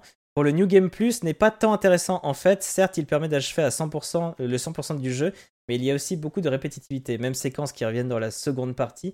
Et ça m'a aussi permis de pointer euh, que les choix donnés ne sont qu'illusions. D'accord. Le fait que en fait les choix, ça revient finalement tout le temps au, même discours. Dans, un même, dans une même séquence, faire un choix différent donne le même résultat. D'accord. ouais. Ah, ça c'est trop frustrant ce genre de truc. Quand tu te rends compte de ça euh, après avoir fait un jeu où t'es en mode oh mais qu'est-ce qui aurait pu se passer? Je sais quand on avait joué des fois à des jeux euh, genre Until Dawn des trucs comme ça t'es en mode mais qu'est-ce qui aurait bien pu se passer? Bah rien en fait. Tu as vu ce qui devait se passer. Peu importe ton choix. C'est, c'est- en fait, moi, c'est un peu le problème que j'avais avec Road 96, c'est que déjà, parfois, t'avais pas de choix du tout, mais t'avais quand même une action à faire, donc tu cliquais, tu, tu cliquais, tu, ah, tu fais Mhm. ça, et je peux pas faire autre chose? Non, tu fais que ça. Bon, bah, je fais ça, je suis obligé. Et surtout, en fait, les, les... c'est divisé en plein de petites scènes qui peuvent apparaître dans un ordre aléatoire. Et parfois, t'avais aucune cohérence. Moi, c'est l'exemple que je donne tout le temps. C'est que j'ai d'abord une nana qui me dit que son fils a fugué. L'écran d'après, j'ai le mec qui a, j'ai le gamin qui a fugué. Et j'avais pas une phrase qui dit, bah, je viens de croiser ta mère, en fait, à l'instant. Non, non. Et du coup, hmm. je réécoute l'histoire alors que je la connaissais déjà, qu'il explique qu'il a fugué. Tout. Oui, bah, je sais, je viens de voir ta mère, mais j'ai pas pu le dire. et je trouve ça dommage. Si tu veux faire un truc aléatoire, tu programmes pour faire en sorte qu'on puisse avoir une interaction par rapport à ça. Sinon, tu fais un truc linéaire, quoi. Et je trouvais ça. Bah, ce sera peut-être route 97 euh, qui est le fort. Voilà, c'est ça. On verra peut-être. Parce que c'est comme le 96e, j'imagine, de la série, vu qu'il s'appelle route 96. Ah bah oui, oui, il y en a eu tout plein avant. Et 95 autres avant. Euh, C'était quel jeu où il, où il, avait fait cette blague sur euh, Silence en joue Je sais plus. Bref. Je sais pas. euh, prochain jeu. La pe la le premier avis a été écrit par Latruite 9. Il s'appelle Latruite ah. 9. Il l'a mis zéro. Ce jeu ah est une vraie calamité. Quelle honte, Nintendo. ok. Premier Nintendo. Étant un grand fan de cette licence, je me suis vraiment senti humilié, déchiré. Les graphismes sont moches, les combats sont ennuyeux, les personnages rappellent les posters d'une chambre d'un ado fan de hentai n'ayant jamais parlé à une femme de sa vie. Et ils osent vendre ça 60 dollars. Je sais pas pourquoi il est bien dollar. 60 dollars. Mais on est où? Voilà, il pose la question. Alors, Arrête, pour le côté. Euh, arrêtez, ah, vite cette licence, arrêtez vite cette licence, sinon dédicace à Cookie. Ah oui, c'est pour ça que je l'avais pris. Sinon dédicace à Cookie, Sibeth et Tristan qui m'ont beaucoup accompagné durant cet, cet enfer. Le mec il fait une dédicace à la fin. Je trouve ça tellement drôle. Et deuxième avis, encore un zéro euh, d'un pseudo qui a été supprimé entre temps. Il y en a. Une déception totale, étant moi-même un connaisseur de cette licence, non mais il mettait le nom, mais de cette licence, depuis les, les titres parus sur Wii, j'ai pu faire tous les opus parus jusqu'à présent, et je dois dire que celui-ci est une véritable catastrophe. La stratégie de Monolith Software, slash Nintendo, ici est très claire. Rendre cet opus le plus accessible possible au grand public, casualiser à mort toute l'essence et la subtilité d'une véritable, d'un véritable 1-1-1, le nom du jeu, pas de la licence, ont totalement disparu. Un jeu à éviter. Donc vous avez Nintendo, vous avez euh, Monolith Software qui aurait pu vous aider ah, si vous c'est quoi, c'est pas Bayonetta du coup? Je sais pas, je connais pas le studio Monolith. Parce que euh, je pensais à poster de filles là, enfin de. Ouais, ah, justement, il parle de hentai. un peu, j'ai pensé à Bayonetta, ouais. Alors, hentai, c'est euh. plus le côté manga que vous pouvez deviner. Ouais, alors ça serait quoi, style manga? Bah, les Fire Emblem, euh, mais bon. Non. Fire Emblem, il n'y a pas eu d'édition sur Wii en plus, donc mm. non. Je que moi, c'est une licence que je connais pas trop. Enfin, je connais de nom, je sais qu'elle existe, je sais qu'elle est, très appréciée. Ah ouais, je vois Carda qui dit Xenoblade. Exactement, c'est Xenoblade ah, Chronicle 3. Bien joué, Carda. Bien joué, ouais. chat. Mais c'est vrai que moi, c'est une licence que je connais pas trop, et du coup, j'avoue que Monolith, ça me parlait Très pas peu, trop. moi. À savoir que du coup, c'est ceux qui, j'ai bien compris, ont aidé à faire, à faire euh, le Zelda Breath of the Wild pour avoir un monde ouvert qui fonctionne bien. Ouais. pas de bêtises. Mm. Bah, c'est vrai que le Xenoblade 3, j'avais presque hésité un moment à me le prendre sur Switch parce que je le trouvais plutôt beau et je me disais bon bah mhm. pourquoi pas. Mais c'est vrai que euh, j'ai vraiment trop de mal maintenant moi avec les, la, narration euh, japonaise un peu. Hein. Mhm. les personnages, j'arrive plus à m'attacher à eux, ils me sortent par les yeux trop rapidement. Je, ça. C'est un truc qu'on dit régulièrement d'ailleurs sur ici. On est à chaque fois d'accord là-dessus. C'est vraiment un truc. Euh... J'aimerais qu'ils arrivent à sortir de ça euh, maintenant. Un petit peu plus, mais ça dépend, ça dépend beaucoup du, ça dépend beaucoup du gameplay proposé. Xenoblade, c'est pas un truc qui me plaisait pas mal. Ouais. Euh, dans le, bon, c'était plus euh, Astral Chain qui était sympa euh, sur Switch, qui est un jeu plus, bah, toujours pareil animation, mais avec un côté plus action. Astral Chain, c'est Platinum Game, non? C'est Platinum Game. Ouais, c'est ça. Toi, tu préfères les jeux où on peut tuer des enfants, euh, Captain, euh, comme Fuga C'est ça. ouais, proposé. Euh. Et des jeux grossophobes en plus. Ouais, bravo, bravo, Captain. Hein. Et les jeux grossophobes. Moi, c'est principalement ce que j'aime. S'il n'y a pas ça. Tuer des enfants et la grossophobie. Et ça tombe bien. Ça tombe bien qu'on parle de. ça tombe très bien. de grossophobes parce que le prochain avis donc du prochain jeu a été écrit par Gratouillas. C'est un peu. un peu gratouillas. Gras du bide. C'est ça. Et qui a mis zéro aussi à ce jeu. Voilà. Après 20 ah bah. minutes, je bloque après avoir couru au plus vite pour finir ce tuto long, pénible et où tu n'apprends rien. Je ramasse ces foutues fleurs et maintenant je dois ramasser des cailloux. Eh les mecs, on s'amuse à un moment ou quoi? Certes, c'est beau, mais la réalisation trip. oui, c'est vrai. Euh, certes, c'est beau, mais la réalisation trip pas mal. Je sais pas ce qu'il veut dire par là. La réalisation trip, elle trip. Voilà. Cherchez pas. elle, a des tripes, hein, tu sais, lui il est gras et il aime les tripes. Peut-être qu'il a ouvert le bide et qu'il y a les tripes qui sont sorties, je sais pas. La réalisation trip pas mal. Euh, des lens flares horizontaux. Oula. Le mec, il sort un truc technique qui veut rien dire en plein milieu, ça me fait trop marrer. Euh, la première scène où la gamine tombe dans le ravin, il y a trois fondus au noir pendant la glissade. Du jamais vu tellement c'est débile. Tu plonges dans Je l'eau crois et savoir du coup. tu plonges dans l'eau et tu n'es pas mouillé. Compliqué d'assombrir. Une texture, j'imagine. Euh, et tout ça en 20 minutes. Je lis le deuxième avis et après tu me diras si, si t'as deviné. Ouais. Euh, L'autre est aussi à une note à zéro, mais d'un pseudo qui a été malheureusement supprimé pour notre grande tristesse, et qui dit Un jeu trop répétitif et des personnages pas attachants du tout. Ce jeu avait du potentiel, mais faute à un scénario auquel on ne peut pas croire. Détruire des machines blindées avec des flèches préhistoriques et une héroïne Ah fan bah. Ah bah sans relief. Vraiment au cas où. Voilà. C'est finalement une purge et je me suis forcé à finir le jeu, mais sans grands intérêts. On est loin du jeu captivant, d'un jeu captivant comme The Witcher 3 ou autre open world. Ah, ok, Horizon, bon, c'est- ouais. Ouais. Mais alors du coup, en fait, je me trompais down. sur le premier. En fait, avec le, le coup du fondu au noir, j'ai- j'avais entendu euh, juste quelqu'un faire un moment. J'avais regardé le tout début de euh, comment il s'appelait ce jeu, euh, euh, le jeu avec les rats, là, avec où tu joues une fille qui doit Euh, sauver son petit Tale frère, je sais plus. Ah oui. Bla- ah ouais, Black Tail. ouais. Euh, et j'avais entendu juste une critique un peu au début qu'il y avait euh, le fondu au noir et qui euh, tu reprenais ton perso et le garde savait pas où t'es alors que t'avais juste euh, dégringolé d'un petit muret et je me suis dit ah tiens c'est peut-être ça euh, et j'ai juste fait le rapport avec ça avec les fondus au noir mais Ouais, c'était Black Tail, oui voilà mais non du coup effectivement le- la fille qui tire avec des flèches sur des grosses machines bon bah c'est un peu vite vu du coup Ouais, ouais, ouais, j'avais oublié qu'il y avait ce gros indice à la fin, mais bon, c'était le dernier. gros indice Euh, voilà, voilà. Sur ce, on va passer au premier jeu. Alors, Lana est le nom du personnage principal du premier jeu dont nous allons parler. Elle a un tel boulard que la planète porte carrément son nom. On va parler de Planet of Lana.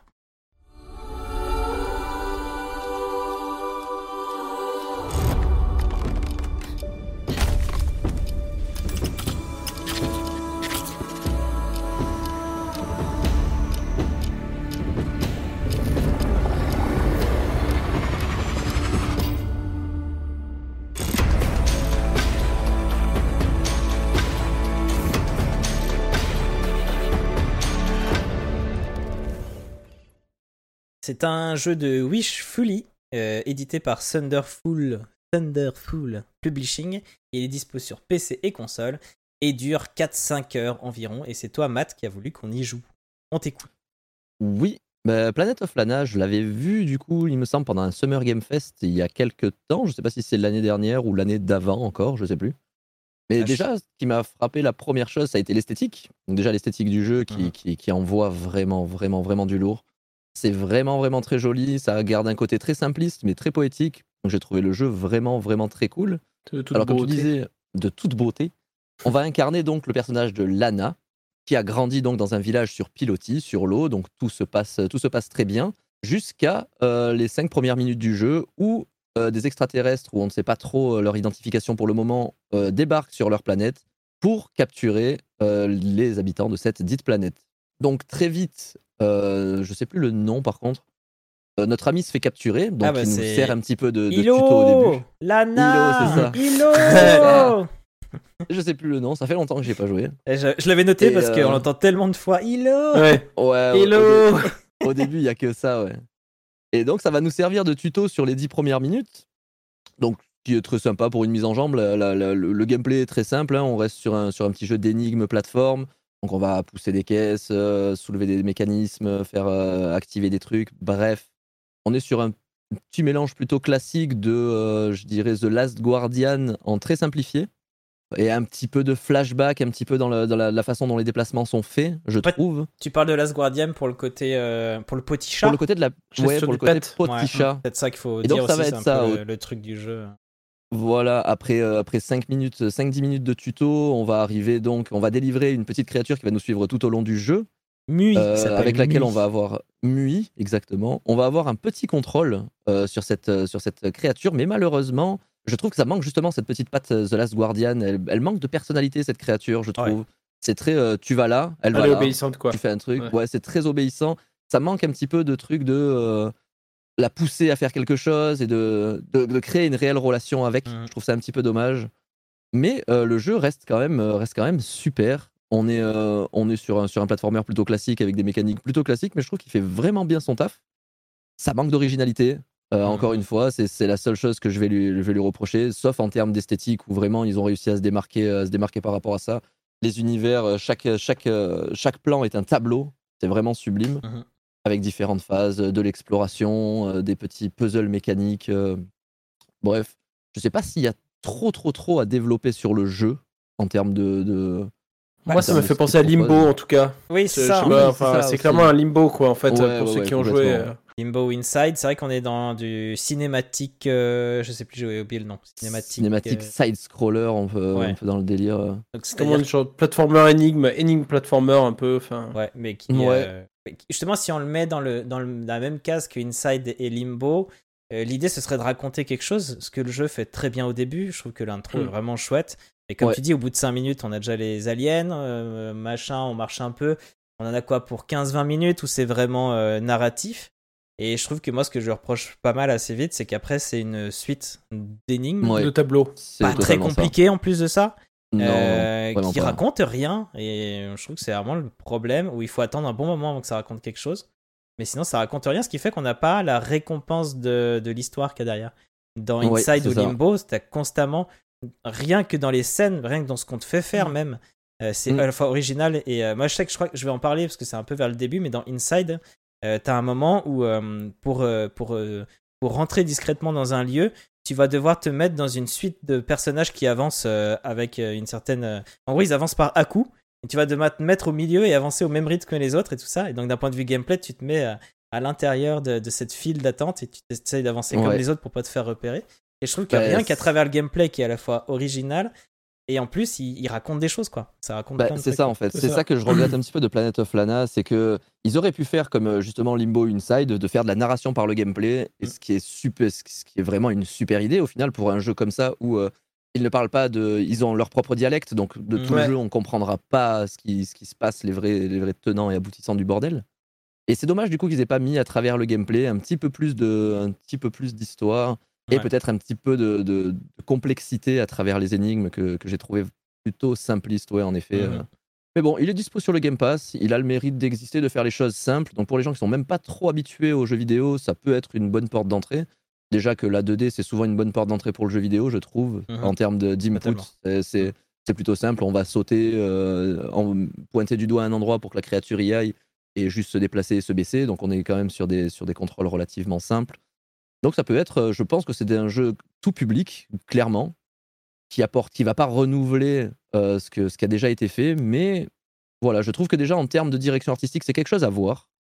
Et rien Ouais. que le fait que voilà, si vous aimez bien les beaux Mm. paysages, euh, c'est c'est chaque, chaque moment où vous allez vous accroupir, passer dans un petit tunnel, sortir de ce petit tunnel, bim, va y avoir euh, un magnifique plan cinématographique euh, avec énormément de profondeur de champ aussi, ce qui, ce qui est, ce qui est sympa. Donc il y a pas mal de, on voit pas mal la, la grandiloquence un petit peu de, des créatures qui ont envahi la planète. Donc parfois c'est vraiment, euh, ouais, c'est vraiment des créatures gigantesques. Ouais, Il y a la ça, caméra qui plutôt- recule plutôt même pour nous rendre compte. On, on Ouais. devient tout petit sur l'écran là. et Il y a un truc énorme derrière. et ça, ça, c'est bien. Ça c'est le genre de, fichu, ouais. ouais, c'est le genre de plan que personnellement me- ça me parle beaucoup et ça, Ouais, ça me plaît beaucoup.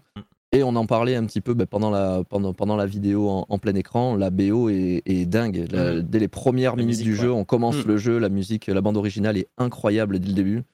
Euh, super travail sur la musique et super travail sur l'esthétique. Manque un petit peu euh, en termes de gameplay, mais Ouais, et de narration, vraiment. ça n'a pas, ça a pas été désagréable à faire non plus. hein. Ça, voilà, c'est un petit jeu popcorn. euh, On, on va y jouer, on va très vite l'oublier, mais le moment, le moment qu'on va passer dedans est plutôt bon. j'ai Oui, d'ailleurs, tout à l'heure, Ocha demandait si, elle, euh, si on avait comme ça des petits Mm. jeux rapidement euh, faciles à jouer. Ça, ça tombe vraiment dedans. Et le prochain jeu sera aussi pas mal dedans. Donc, c'est vraiment des petits jeux que tu as Ouais. tous les deux sur le Game Pass. Et que tu Amnésia peux jouer. euh, ouais, c'est ça. Et, euh, et du coup, toi, euh, Joe, est-ce que tu avais plus Ouais. de choses à dire? J'avais juste un truc à dire, c'est euh, j'ai globalement la, la même pensée que vous là dessus, euh, même si on insiste encore une fois, mais visuellement c'est j'ai adoré vraiment, encore plus que Dorden dont on va parler, j'ai encore plus aimé moi ce style visuel là. J'ai- j'ai- J'aime beaucoup ce qu'ils ont fait. Le truc que j'aimerais dire, c'est euh, quand on va par exemple dans les cavernes assez rapidement dans le jeu, hein, je spoil pas grand chose, Mhm. euh, il y a plusieurs éléments de décor qui nous montrent où on essaie de comprendre un peu l'histoire, genre de choses. Je sais pas si vous voyez à quoi je fais Mhm. référence. Et euh, GTA, j'avais envie de plus ça justement. Et c'est vrai que c'est pour Ouais. rebondir là-dessus, c'est vrai que les parties scénaristiques, euh, par la narration euh, de gameplay et même environnementale, hein, parce que par le décor et tout ça, sans propos, sans rien dit. Je, à ce moment-là, moi, je me suis arrêté. euh, à chaque fois, je remettais la lumière. En fait, on marche sur, euh, sur un truc au sol pour réactiver la lumière. Je l'ai fait plusieurs fois pour essayer de bien regarder les pictogrammes au mur. Je me disais, ah, alors ça veut dire quoi, les robots et tout ça? Et c'est vrai que euh, là où en fait, à chaque fois, j'avançais de tableau en tableau, en fait, en espérant savoir, bah alors c'est quoi ces robots et tout ça? Et c'est vrai que moi, j'ai pas, en tout cas, j'ai pas fini le jeu encore. Peut-être que je le finirai, mais il me manquait cette carotte un peu effectivement de, euh, je l'attendais en fait à chaque tableau. J'étais en mode bon, est-ce que là, je vais avoir du scénario Mm. Et à chaque fois, il arrivait pas, et donc euh, j'étais un peu, j'étais un peu frustré par ça, quoi. C'est, mais encore une fois, euh, ce qu'il fait, il le fait quand même plutôt bien, le jeu. Et euh, encore une fois, euh, ne serait-ce que pour la qualité euh, de la direction artistique et effectivement euh, sonore, le jeu, je mérite beaucoup. Et par contre, pour ceux qui n'ont pas trop l'habitude de jeu, je précise juste, moi, le jeu arrivé euh, parfois dans ce genre de jeu, c'est comme Limbo, euh, même si c'est beaucoup plus euh, mignon que Limbo visuellement. Mais malgré tout, il y a, il y a quand même des moments où tu as, des bons coups de stress, je trouve, euh, où tu dois, tu te précipites sous un rocher, Mm. tout ça pour pas te faire choper. Voilà, j'ai eu mes petits coups de pression. euh, Ouais, mais bon, après, Dans- quand tu te fais attraper, c'est jamais très punitif. C'est-à-dire qu'on. C'est ça, y a pas le- ouais. On refait Il juste y a le pas, petit il y a pas comme dans Limbo où la, il y a pas comme dans Limbo la, la patte de l'araignée qui transperce, Ouais. de part en part le côté gore et tout ça. Non, il y a pas, il y a pas forcément ça. Non. Mais c'est vrai que la petite bestiole, moi je m'y suis attaché très vite. Et alors quand elle se faisait choper, j'étais, au- j'étais au bout de ma vie quoi. faire. Mm. Mais euh, Voilà. moi, moi je, ouais, je trouve quand même que j'ai l'impression qu'ils auraient voulu être comme un limbo et tout, et je trouve que là-dedans ils réussissent pas. Mais euh, Mm. après, si on enlève ce truc-là, parce que là tu parlais un peu des symboles et tout qu'il y a sur le mur, j'ai pas l'impression que ça racontait grand-chose. J'ai l'impression que c'était plus pour faire joli, comme tout le reste du jeu. C'est-à-dire tout le jeu a envie d'être juste joli, quoi. J'ai l'impression. Bah j'ai essayé, mais justement j'ai pas réussi en tout cas à en déterminer Ouais. suffisamment de choses quoi. J'aurais aimé justement que ça raconte plus quoi. Mm. Moi, je, moi, ce que je, j'en retiens, c'est que bah, je l'ai pas fini, mais par contre, moi, je le finirai pas. J'ai vraiment senti un, Mm. peu d'ennui. Euh, parce que, comme Ouais, tu disais au début, le gameplay, il est euh, très classique. On bouge des caisses, on saute, on est en discrétion ou pas. On se cache dans les hautes herbes, il y a les fameuses hautes herbes. Bon, voilà. Et euh, après, on a quand même ce petit Mui qui vient rajouter. Donc, Mui, en fait, c'est une sorte de chat qui peut donc accéder à des endroits où on peut pas. Donc, il peut nous faire euh, pousser une corde pour que du coup on puisse la prendre, etc. Et nous, parfois, on va devoir l'aider. C'est donnant-donnant. Euh, chacun a un peu ses spécificités, etc. Qui s'est aussi déjà vu, mais c'est vrai que là, enfin, on a un peu de, de, de nouveauté, et truc qui est, qui est un peu euh, intéressant à se mettre sous la dent. Mais sinon, ouais, je trouve qu'à moment donné, je m'ennuyais, quoi. Vraiment. Euh, même en Ouais. arrivant dans. Mm. Je trouvais que les décors étaient un peu tout le temps les mêmes. Après, il y a, le, ouais, il y a la caverne. Même la caverne, j'ai l'impression qu'il y avait des trucs qui avaient repris. tu sais. On a l'impression que c'était un peu euh, le Mario où, tu sais, pour faire les nuages, ils ont pris le buisson, ils l'ont mis en blanc, quoi. j'ai l'impression que c'était un peu ça, là aussi. Mais bon, j'ai vu quand même, là, en revoyant un peu la, la cinématique que j'ai lancée euh, donc, euh, au début là, de la chronique, euh, je vois qu'il y a quand même des décors que j'ai pas vus et qui ont l'air assez chouettes. Donc, Ouais. Bah, moi, c'est, j'avoue que j'ai été un peu impatient, mais euh, en vrai, c'est un jeu qui dure que 4-5 heures, donc euh, comme c'est C'est ça. gratuit en gros guillemets parce que c'est dans le Game Pass, franchement, je trouve Ouais. que ça va être un super jeu à faire, surtout avec d'autres personnes ou quoi. Vous passez la manette et puis pourquoi pas quoi. Non, franchement, c'est un très très joli jeu, euh, vraiment. euh, visuellement, c'est c'est chouette et on peut caresser le chat, ça c'est très bien. Oui, oui. Après, j'avais noté que rien n'était expliqué, mais en même temps, c'était pas très compliqué. Mais j'aimais bien, comme tu disais, ils parlent un peu leur langue. J'ai marqué, ils parlent le, le Simslish. Ouais. Euh, Ouais, ce qui est ça. bien parce que t'as pas besoin de le traduire, du coup, t'as pas besoin de le redoubler en chaque langue. Et en plus, ce qui est bien, c'est que ça les force à nous faire comprendre le gameplay à travers des mises en scène et tout ça. Et ça, elle le fait plutôt bien. Je trouve que là, vraiment l'intro, euh, l'intro du jeu est bien à la fois visuellement dans sa narration et en même temps, elle est bien en tant que tutoriel pour t'apprendre les mouvements de base. Et Mm. Ça, ça a été vraiment Ouais, bien elle est plutôt pensé. forte hein, l'intro. euh, avec c'est vrai que pour t'apprendre le côté de se cacher, j'ai j'ai bien aimé juste quand tu passes au niveau de la cuisine, la, la, la cuistot là avec son Ouais. gros couteau Ouais. qui se tourne en mode euh, euh, ok je me plante, tu passes, c'est ça ouais. C'est c'est c'est assez. euh, le- en gros l'intro, en fait c'est ça qui est un peu frustrant, c'est que l'intro est tellement bien que ensuite tu restes un peu Ouais. euh, tu restes un peu sur ta fin dans la suite. C'est c'est surtout ça je pense. On en aurait voulu un petit peu plus comme ça dans le. Non, le je sais pas, ils auraient pu raconter. On connaît rien de ce peuple qui vivait. Est-ce que c'est. J'imagine que c'est des pêcheurs. Je crois qu'on a peut-être vu des poissons ou toi, mais pourquoi ils sont là? Pourquoi il y a. Pourquoi il y a les. On monte un peu dans la montagne euh, et on voit qu'il y a encore des constructions de ce peuple-là. Pourquoi? On aurait pu retrouver des choses euh, qui expliquent des trucs, mais il n'y a, pas- il y a pas ça, quoi. Mm. Donc, euh... ouais, encore les deux tombes, c'est dans l'intro, c'est pas dans l'endroit où on Ouais. va après passer l'intro, c'est c'est juste des beaux visuels où on avance. Parfois, on fait que avancer Et parfois on fait que avancer, on a cette caméra qui recule et ça nous donne un beau paysage. Ok, on peut que avancer parce que c'est beau à regarder, mais parfois on avance et c'est juste une forêt quoi. On avance, Mm. on avance, on avance, une forêt, ok, de l'herbe, des arbres, c'est très joli. D'ailleurs, les arbres sont magnifiques hein, dans le jeu. Vraiment, Ouais. euh, un effet d'arbre qui est sublime. Mais euh, voilà, c'est, c'est- je trouve un peu creux. Voilà, ce que j'avais noté à la fin, c'est, je trouve qu'il est un peu creux, mais c'est pas pour ça que c'est un mauvais jeu, pas du tout. Mais moi, je, je suis d'accord. Heureusement qu'il est pas long, quoi. Oui. Ouais. Et bah justement, les jeux pas longs, on a, on a quasiment que ça hein, aujourd'hui. C'est, Clairement. c'est, Ouais. plutôt- c'est- c'est un peu une ligne directrice de, de- de notre dernière émission. Nous On allons voulait speedrun l'émission. Voilà, c'est ça. Là, on, a, on doit terminer à, à 30, là, on a plus que Ah, c'est 7 ça. minutes pour les. C'est bien assez pour parler des deux. Euh, c'est super, euh, et puis voilà. Euh, bon, prochain jeu, donc. Alors, attention, parce que pour le prochain jeu, je vous ai concocté une intro.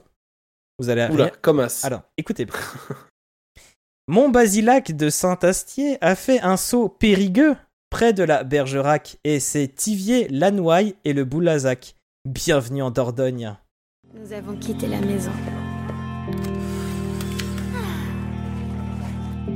Nous nous sommes promenés ensemble. C'était le bonheur.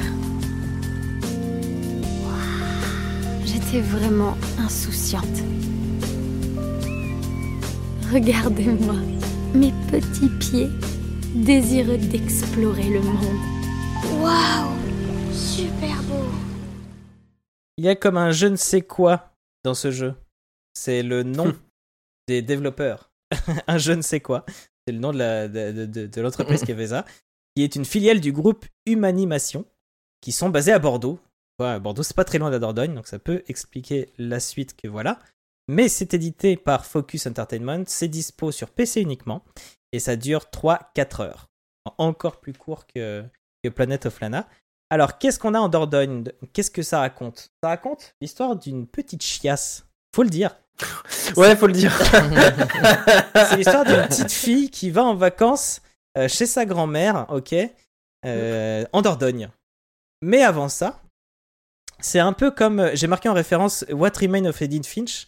On est vraiment dans cette idée-là où on retourne dans une maison et euh, juste avant un déménagement, en gros, là, on joue d'abord la petite fille qui a en fait qui est grande, qui doit avoir je sais pas la vingt trentaine et euh, et qui retourne dans cette maison avant que les déménageurs prennent tous les objets justement pour euh, se rappeler un peu. euh, euh, elle dit j'ai pas de souvenirs de quand j'étais petit, j'ai envie d'aller là-bas pour raviver des souvenirs. quoi. Donc elle va là-bas, la maison est vide mais elle a la clé et tout ça. Et donc elle farfouille et ça lui rappelle des souvenirs du passé de quand elle était venue, quand elle était petite. Donc on joue un peu les deux timelines, on joue la grande... Euh...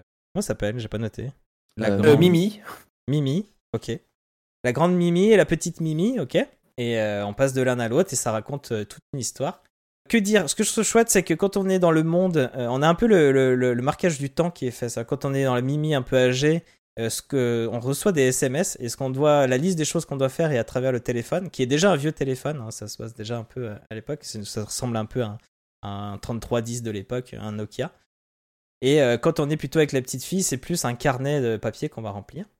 Et euh, la grosse particularité de ce jeu, on va le dire tout de suite, c'est le visuel qui est quand même très particulier puisque c'est un jeu euh, où on se déplace un peu dans la profondeur. Je pensais que c'était un jeu 2D un peu comme Planet of Lana, mais en fait pas tant que ça. Euh, ça m'a un peu surpris de voir qu'on pouvait en fait se déplacer dans la profondeur tout ça. Ça m'a surpris parce qu'en fait le style lui-même est très 2D puisqu'il s'inspire euh, de L'aquarelle. C'est ça, de l'aquarelle. C'est même pas que ça s'inspire, ça a été fait à l'aquarelle, il me semble. Et après, euh, je sais pas si ça a été fait à l'aquarelle et scanné ou s'ils ont fait un effet aquarelle sur ordinateur, mais bon, ça fait très aquarelle. Et ils ont réussi à beauté. caler ça dans, dans un univers un peu 3D. Ça joue un peu avec 3D, 2D, parce qu'en fait, la caméra est fixe dans chaque pièce. Donc peut-être qu'il y a des éléments 2D, on passe derrière, mais il y a des moments où c'est vraiment de la 3D. Je sais que normalement, on est dans le village, il y a une sorte d'escalier, et là, on voit bien que c'est vraiment un modèle 3D sur lequel ils ont mis des textures.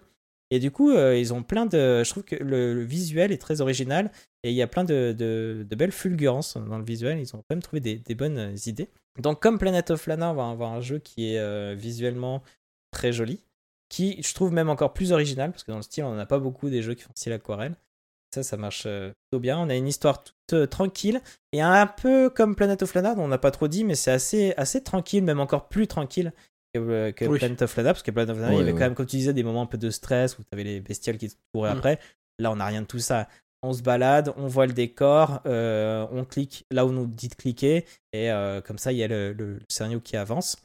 Et euh, donc, il n'y a pas plus tranquille que, que, que Dordogne comme jeu.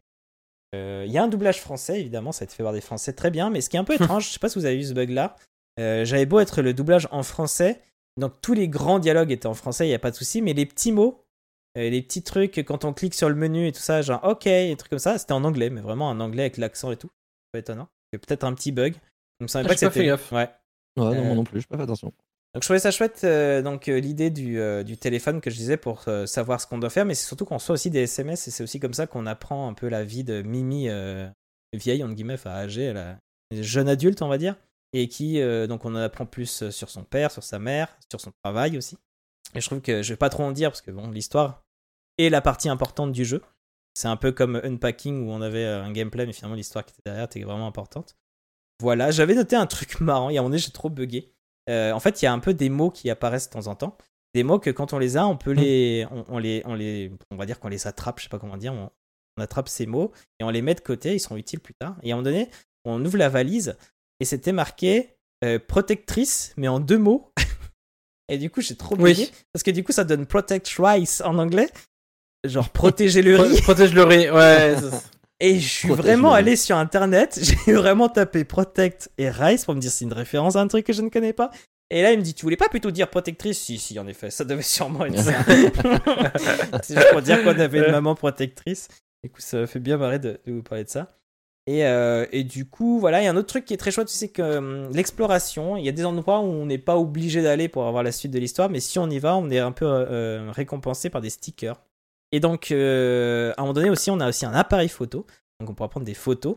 Donc d'un côté l'appareil photo, d'autre des mots et ensuite des euh, stickers. Régulièrement, on nous proposera de faire une page du carnet, on a une sorte de, carnet de papier qu'on a ramassé chez notre grand-mère et euh, qui où en fait on explique un peu ce qui s'est passé. Et donc on nous propose de mettre trois mots et à chaque fois qu'on choisit un mot, il y a trois phrases possibles. Donc on prend, on choisit un mot, il nous propose trois phrases, on le met un mot, trois phrases, un mot, trois phrases, on en prend. Et donc à la fin on a trois phrases, ça fait une sorte de, de haïku, donc de mini, sorte de mini euh, poésie japonaise là, qui raconte un peu euh, notre journée. Et on peut ensuite coller un sticker et une photo. Et plus tard, je crois qu'il y a même des sons. On peut enregistrer et mettre. Donc on peut se faire un peu notre petit carnet. Je crois qu'il y avait un autre jeu qui avait proposé ça une fois, mais je sais plus comment il s'appelle. Euh, Un peu un jeu dans, dans ce genre-là. Et sinon, si, sans trop parler trop de, de, de l'histoire, en gros, euh, c'est vraiment, quand je vous dis une chiasse, c'est vraiment parce qu'au début, elle est petite. J'ai rencontré ma mamie, j'ai pleuré. Ouais. le haïku justement que tu peux faire là. Ouais, c'est ça. Un truc, euh, je veux rentrer, je veux plus la voir, des trucs comme ça. C'est vraiment l'enfant- tu vas voir sa grand-mère, mais qui a pas trop envie, qui préfère être chez elle pour jouer avec ses copains. Donc, elle dit régulièrement Mes copains me manquent, machin, tout ça. Et finalement, elle passe un très bel été, mais elle l'avait oublié. Et du coup, on le revit en même temps que le- euh, que l'héroïne. Moi, je sais que je m'étais trop amusé. Le, petit, le premier petit déjeuner qu'on fait, ça m'a fait trop marrer parce que euh, il y a des trucs trop bons sur la table. Et euh, genre, t'as du miel de châtaignier, du beurre de baratte, de je sais pas quoi, des trucs qui donnent trop envie. Mais là, non, j'aime pas ça, moi je veux des céréales. Il est moisi le miel? Ouais, Ta ça. gueule. Et en fait, du coup, ce qui est trop marrant, c'est qu'on finit par prendre des céréales et la grand-mère nous dit ne t'en mets pas trop dans le bol. Et là, là arrive le gameplay le plus innovant qu'on peut voir dans un jeu vidéo. C'est qu'on peut prendre le paquet et mettre des céréales. Donc au début, t'en fous partout parce que c'est un peu galère à, à maîtriser. C'est vrai que j'aurais pas trop parlé aussi de la, la manipulation d'objets qui est une partie assez importante du jeu. Euh, et euh, du coup, on verse, on verse, on verse, puis on finit par viser le bol, on verse, on verse, le bol est rempli, ça déborde sur le côté, on verse encore. Et là, la grand-mère qui on n'a pas peut-être mis un peu trop là? Bah oui, c'est- mais j'adore les miel pops, mamie. Enfin bref, ouais, c'est assez rigolo. Et du tu peux le vider jusqu'à ce qu'il n'y en ait plus dans le paquet d'ailleurs. Ouais, ouais, ouais, moi j'ai vraiment vidé entièrement. C'est ça. Et, euh, et donc, ouais, la manipulation d'objets, je n'avais pas parlé, ça arrive dès le début, on arrive dans la maison, et pour ouvrir la porte, il y a un petit, je crois qu'il y a un petit loquet à monter, ou une clé à Le tourner. tournevis. Ouais, ah oui, il y a le tournevis clé, ouais. d'abord. Ah bon. Ouais, le tournevis de la Tournevis, j'ai galéré en fait moi. Et moi, je trouve que c'est un peu, ouais, c'est le truc que j'ai noté quand même, c'est que euh, on nous laisse un peu faire, euh, nous débrouiller. Il y a vraiment un moment donné, j'ai j'ai eu peur d'être bloqué dès le début du jeu parce que je comprenais pas. Et je crois qu'il fallait à un moment donné utiliser la molette. Je sais plus pour quelle action. La molette de la souris, c'était pas naturel du tout, quoi. J'ai noté par exemple la bougie. T'as une bougie, une boîte d'allumettes. Moi, ce que je fais, c'est je prends la boîte d'allumettes et je mets l'allumette sur la bougie. Mais non, il fallait d'abord cliquer sur la bougie.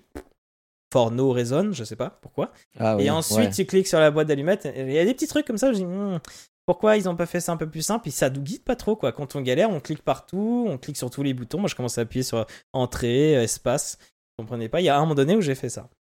C'est quand même, euh, c'est un petit défaut que j'avais, j'avais quand même. euh, La lettre, la lettre au début dans la voiture. Moi, c'est là, j'ai j'ai pas compris. Il fallait que je descende, donc il fallait que j'appuie Ah, sur le peut-être ça, ouais. sur le S pour pouvoir descendre et du coup activer la ligne de dialogue une fois que tu as fini de lire la Ouais, totalité ouais. de la lettre. Tu sais, c'est là, comme je, suis- je les. commence à cliquer partout. Je fais qu'est-ce qui se passe? Comment je fais pour lire le reste de la lettre? Ouais. Ils disent pas appuyer sur S pour faire descendre le. oui, c'est ça. Ils, ils, ils- ils veulent pas. En fait, le Planet of Lana, pareil, nous guidait pas euh, forcément à appuyer Ouais. sur tel truc, machin. Mais il le faisait. euh, Et encore, s'il y avait quand même les touches. hein. Je dis ça, mais il y avait quand même les touches. Parce qu'à Et là- chaque fois que tu es devant un truc, tu, as la touche pour te baisser. Ouais, c'est ça. Bah, là, c'est c'est bien de faire un truc très narratif et euh, dépourvu de menu au maximum. Et où euh, bah, même, les, même ce qu'on doit faire, c'est à travers quelque chose qui est donc diégétique, donc qui est dans l'univers. Donc du papier ou le SMS, je trouve ça très chouette que ce soit lié à travers euh, tout ça. Mais c'est Ouais. qu'il y a des moments où tu as envie de dire euh, donne-moi juste le bouton là que je puisse avancer. quoi. Et euh, j'ai trouvé ça un, un peu dommage. Encore ça, le petit bug de français-anglais. Euh, finalement, j'ai j'ai pas trop grand chose de mauvais à, à dire. Moi, j'ai bien aimé, j'ai bien aimé l'idée du classeur où on fait sa petite popote à la fin en met petits Mhm. mots.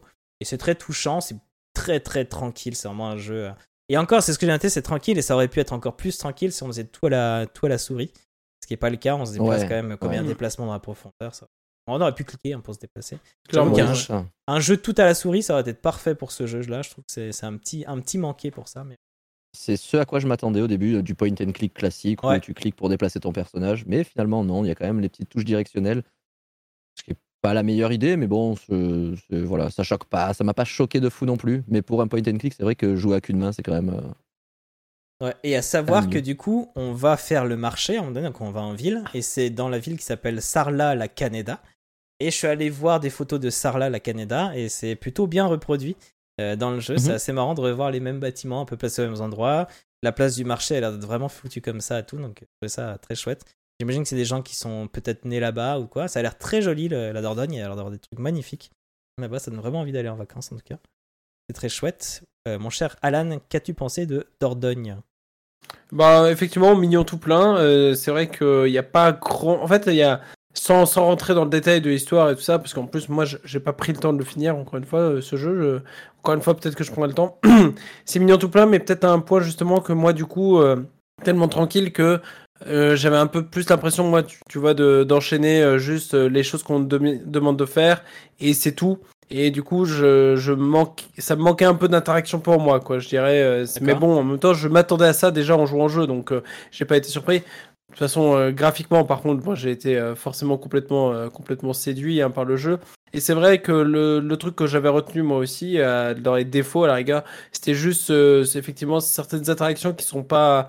Moi aussi, j'ai joué euh, clavier souris, je vois que Lino dit ah peut-être que c'était, euh, Ouais. peut-être que c'est plus intuitif à mettre. Pour le coup, bah peut-être effectivement. plus, ouais. ouais. Parce que moi, c'est vrai que pareil, j'étais comme vous au début, j'ai pris ma souris, j'étais en mode moi, je joue un point and click, donc j'ai un peu limite. Dans ce cas, je pousse le clavier, tu sais, je mets ma souris au milieu, Ouais. et j'étais ah non, en fait non, ok, je ressens mon clavier. et euh, à part ces petits petits éléments sur le contrôle, il y a pas vraiment de mauvais trucs à dire sur le jeu, hein, c'est juste euh, sympa de ça.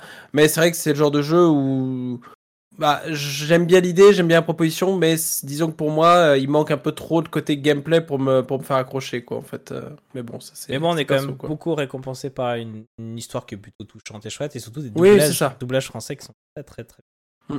J'aimais bien tomber sur les lettres en fait. De ça, c'était mon petit côté euh, préféré en fait où Ouais.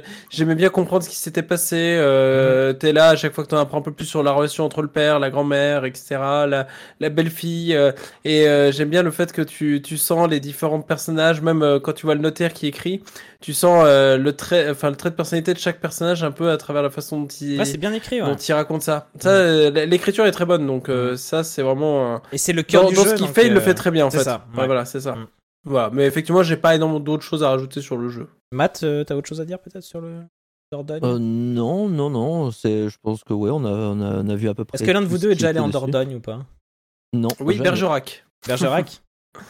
Ouais, c'est c'est chouette, effectivement, la Dordogne, hein, c'est- c'est c'est beau tout plein. euh, et, euh, bah, j'ai ma demi-sœur, en fait, qui vit à côté de Bergerac, à 40 D'accord. minutes de Bergerac, je crois. Donc, euh, effectivement, j'ai j'ai eu l'occasion d'y aller. C'est tout plein de vignes, c'est beau comme tout. euh, et euh, et c'est effectivement, euh, je trouve que la Dordogne elle- elle-même, effectivement, euh, on, on ressent bien, à mon avis, euh, cette idée. Je connais pas suffisamment pour dire, mais on sent que c'est des gens qui viennent de là-bas, qui connaissent le, le Ouais. coin et qui, Ça, et ouais. qui euh, aiment leur région, quoi. Mhm.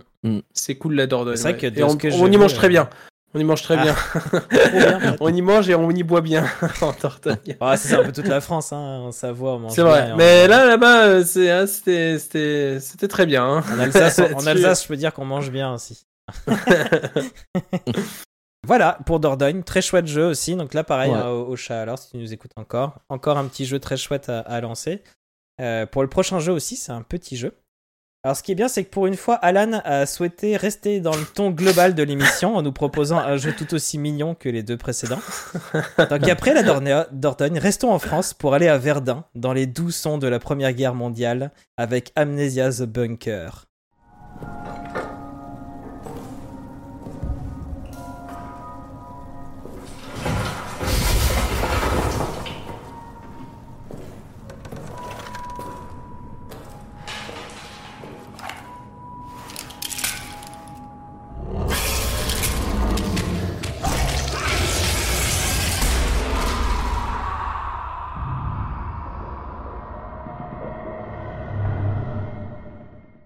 Vois Linou qui dit qu'elle a pas fait les sondages. C'est vrai que j'avais oublié de faire les. les... J'ai complètement oublié qu'il y avait les sondages pour savoir si les jeux passaient ou pas. Euh, du coup, tu les fais maintenant, super. Ça marche. Et donc, revenons à Amnesia The Bunker, qui est, donc, est fait par Fictional Games, qui est auto-édité. Il est disponible sur PC et console. Et il a une durée donc, de 5 à 6 heures, voire 10. On monte un peu. On se permet un petit, voilà, un petit surplus. Euh, ce qui fait un petit tremplin pour le dernier jeu, vous verrez. Euh, nous t'écoutons, mon cher Alan. T'as voulu nous, voulu nous, nous tenter là, t'as voulu nous, nous faire dire, nous obliger à nous faire dire qu'on est des petites flippettes de merde. Parce que moi, c'est ce que je vais dire. Je suis vraiment une flippette de merde. Et voilà. Ah, mais je me suis aussi. Hein. Euh, là, clairement, euh, je- quand, en fait, c'est terrible parce que quand j'ai lancé le jeu, j'étais mais pourquoi j'ai choisi ce jeu En fait, je, je suis, je, je, je ne joue pas à des jeux d'horreur. Alors Ah, pourquoi J'avoue, j'ai j'étais curieux aussi. hein. J'étais curieux aussi. Pareil, ouais, ouais. Et du coup, j'étais curieux. Alors, donc, euh, ah, la série des Amnesia, parce que d'abord, parlons un petit peu de la série, puisque euh, Frictional Games, qui sont des, un peu des maîtres dans le genre, hein, puisque ils sont connus pour la série des Penumbra et des Amnesia, qui sont deux, euh, des deux Survival Horror, ainsi que le jeu Soma, que j'avais eu l'occasion de tester un petit peu lui aussi, il y a, il y a, il y a de ça un bout de temps. Euh, Clairement, le Survival Horror, c'est leur domaine, ils font que ça, et ils ont le talent. Et euh, pour ceux qui connaissent un petit peu les Amnesia, bah, à mon avis, ils seront pas trop perdus. Moi, personnellement, c'était le premier Amnesia que je faisais. J'avais vite fait vu euh, quelqu'un jouer à... hum, C'était Cardal que j'avais regardé vite fait jouer à Amnesia Machine for Pig, une machine pour cochon. Et euh... attention, ça, on est toujours dans le Survival Horror, hein, on n'a pas changé de, de genre. Mais euh, voilà, donc là, ça se passe... euh, donc en fait, euh, l'histoire se déroule en 1916, dans le cadre de la Première Guerre mondiale. On incarne Henri, un soldat français enfermé dans un bunker que des officiers ont visiblement condamné pour y enfermer une créature, une sorte de démon visiblement.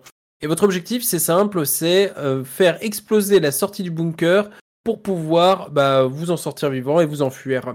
Pour cela, rien de plus simple. En fait, le, gameplay va consister à... Vous allez arriver rapidement dans le point central du bunker. Vous allez avoir en fait votre point de sauvegarde, votre... euh, votre euh, générateur pour activer la lumière et tout ça. Là, je, je détaillerai toutes ces petites fonctions après. Et à partir de ce point-là, vous allez en gros traverser le bunker de long en large en travers, faire beaucoup d'allers-retours pour trouver les différents éléments, trouver des clés, des codes, euh, des objets qui vont vous permettre d'avancer afin de trouver les éléments. Et tout ça avec euh, un, un petit truc hein, un peu négatif qui peut vous arriver, c'est-à-dire qu'il y a une grosse bestiole qui passe à travers, euh, le, qui sort de trous dans les murs pour essayer bah, de vous bouffer. hein. Donc, grogne euh, voilà constamment. qui grogne en permanence avec euh, donc ça je vais en, je vais en parler pas mal hein, du, du sound design parce que c'est un, c'est un point important dans les dans Survival Horror il y a du bruit tout le temps il y a des petits bruits etc de Euh, il y a du bon et du moins bon d'ailleurs dans ce sound design. Euh, je trouve que l'intro où on est il y a une petite intro avant qu'on arrive dans ce bunker qui est dans les tranchées. Et là je trouve que euh, ça manque vraiment de peps au niveau Ouais. du sound design moi je, je sais pas ce que vous en avez pensé Mm. les tirs les bruits des tirs allemands ça fait pas de bruit le tir des artilleries ça fait pratiquement enfin j'ai mon- euh, monté un peu le son, mais les voix étaient fortes, mais le son de le son des impacts, des tirs et ça, tout était faiblard. J'étais en mode ah c'est un, un peu dommage pour une scène un peu de euh, d'extérieur comme ça avec le No Man's Land. Enfin j'espérais vraiment un truc qui pétarade quoi, et c'est pas trop le cas. Mais bon, c'est l'intro, c'est pas long de toute façon, et vous vous retrouvez vite dans le bunker. Une fois dans le bunker, il y a, il y a des, le son design est déjà bien meilleur. Vous avez en fait le, le, les tremblements réguliers à cause des tirs d'artillerie. Vous avez la bestiole qui grogne et ça, vous avez toujours un peu de mal à essayer de repérer euh, où elle se situe. Vous avez euh, ce soldat allemand qui braille dans les prisons. Enfin, vous avez, Vous avez pas Mm. mal de, de, de choses qui viennent vous stresser et euh, les lumières qui clignotent, qui grésillent, ce genre de choses. Donc au niveau de l'ambiance du sound design, dirais une fois qu'on est dans le bunker, ça va, ça, ça fait son travail. hein. c'est juste, euh, on sent qu'ils sont plus faits pour l'intérieur que l'extérieur. Ils sont pas Ouais. habitués euh, à Frictional Games pour, euh, pour tout ce qui est extérieur, peut-être, je sais pas. En tout cas, le niveau huis clos fonctionne ensuite très bien là-dessus. Au niveau de ce que le jeu est censé faire, alors encore une fois, mon avis tient pour une personne qui n'a pas joué au Amnesia. Je sais qu'à la rigueur, souvent une critique qu'on entend d'Amnesia, c'est que une fois que tu es habitué, une fois que tu connais un peu la mécanique, tu n'as plus le, tu n'as plus le même feeling vis-à-vis de ces jeux. En tout cas, donc pour un, pour un novice comme moi, euh, l'ambiance fonctionne très bien. Ce bunker, il est très, euh, enfin, c'est cl- claustrophobique, hein, j'ai envie de dire. Vous vous sentez euh, Ouais. bien mal, euh, il fait sombre, vous avez ces gros leviers de euh, pour activer la lumière que vous avez envie d'allumer tout le temps. Mais ça vous bouffe votre générateur, donc euh, et vous avez envie d'avoir la lumière tout le temps pour essayer d'éloigner la créature.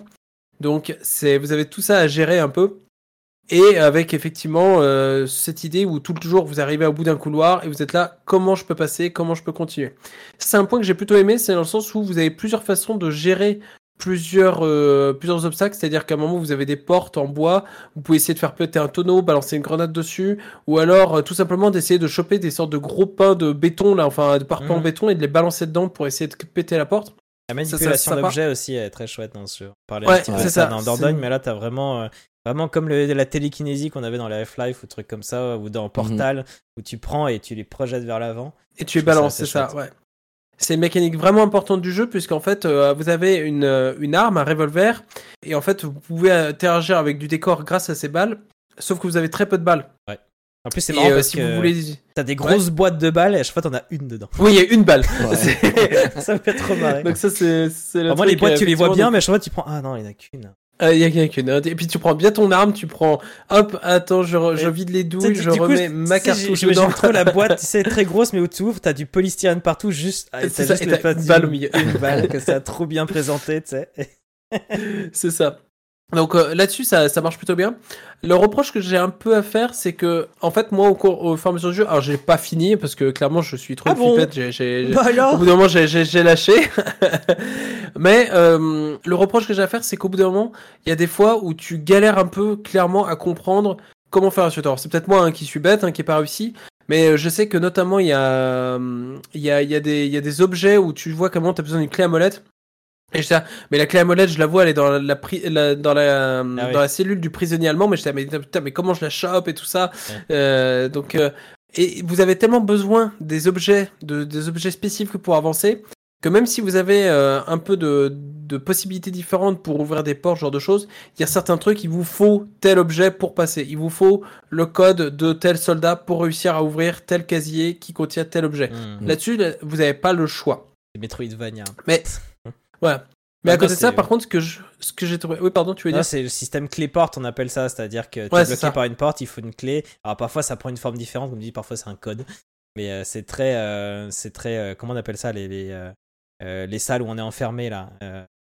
Les escape games, es- quoi. Escape gros, game, les- ouais, c'est très Ouais. Ouais, ça. Ouais, tout à fait. Euh, ce que j'ai apprécié, c'est euh, au début du jeu, donc il y a bon, cette séance en extérieur que j'ai trouvé malheureusement, surtout à cause du sound design, pas très réussi. Euh, mais ce que j'ai apprécié, c'est qu'une fois dans le bunker, le jeu va pas vous agresser direct avec une bestiole. C'est-à-dire que euh, Hmm. vous avez le, vous allez avoir un petit peu de temps, le temps de vous faire aux touches, aux commandes, avant de vraiment avoir votre première rencontre avec une bestiole. Et j'ai l'impression que c'est une question de chrono parce que euh, j'ai vite fait été voir le, le de quelqu'un pour voir qui avait un petit peu plus avancé que moi dans le jeu parce que j'arrivais plus à avancer, j'avais trop la trouille.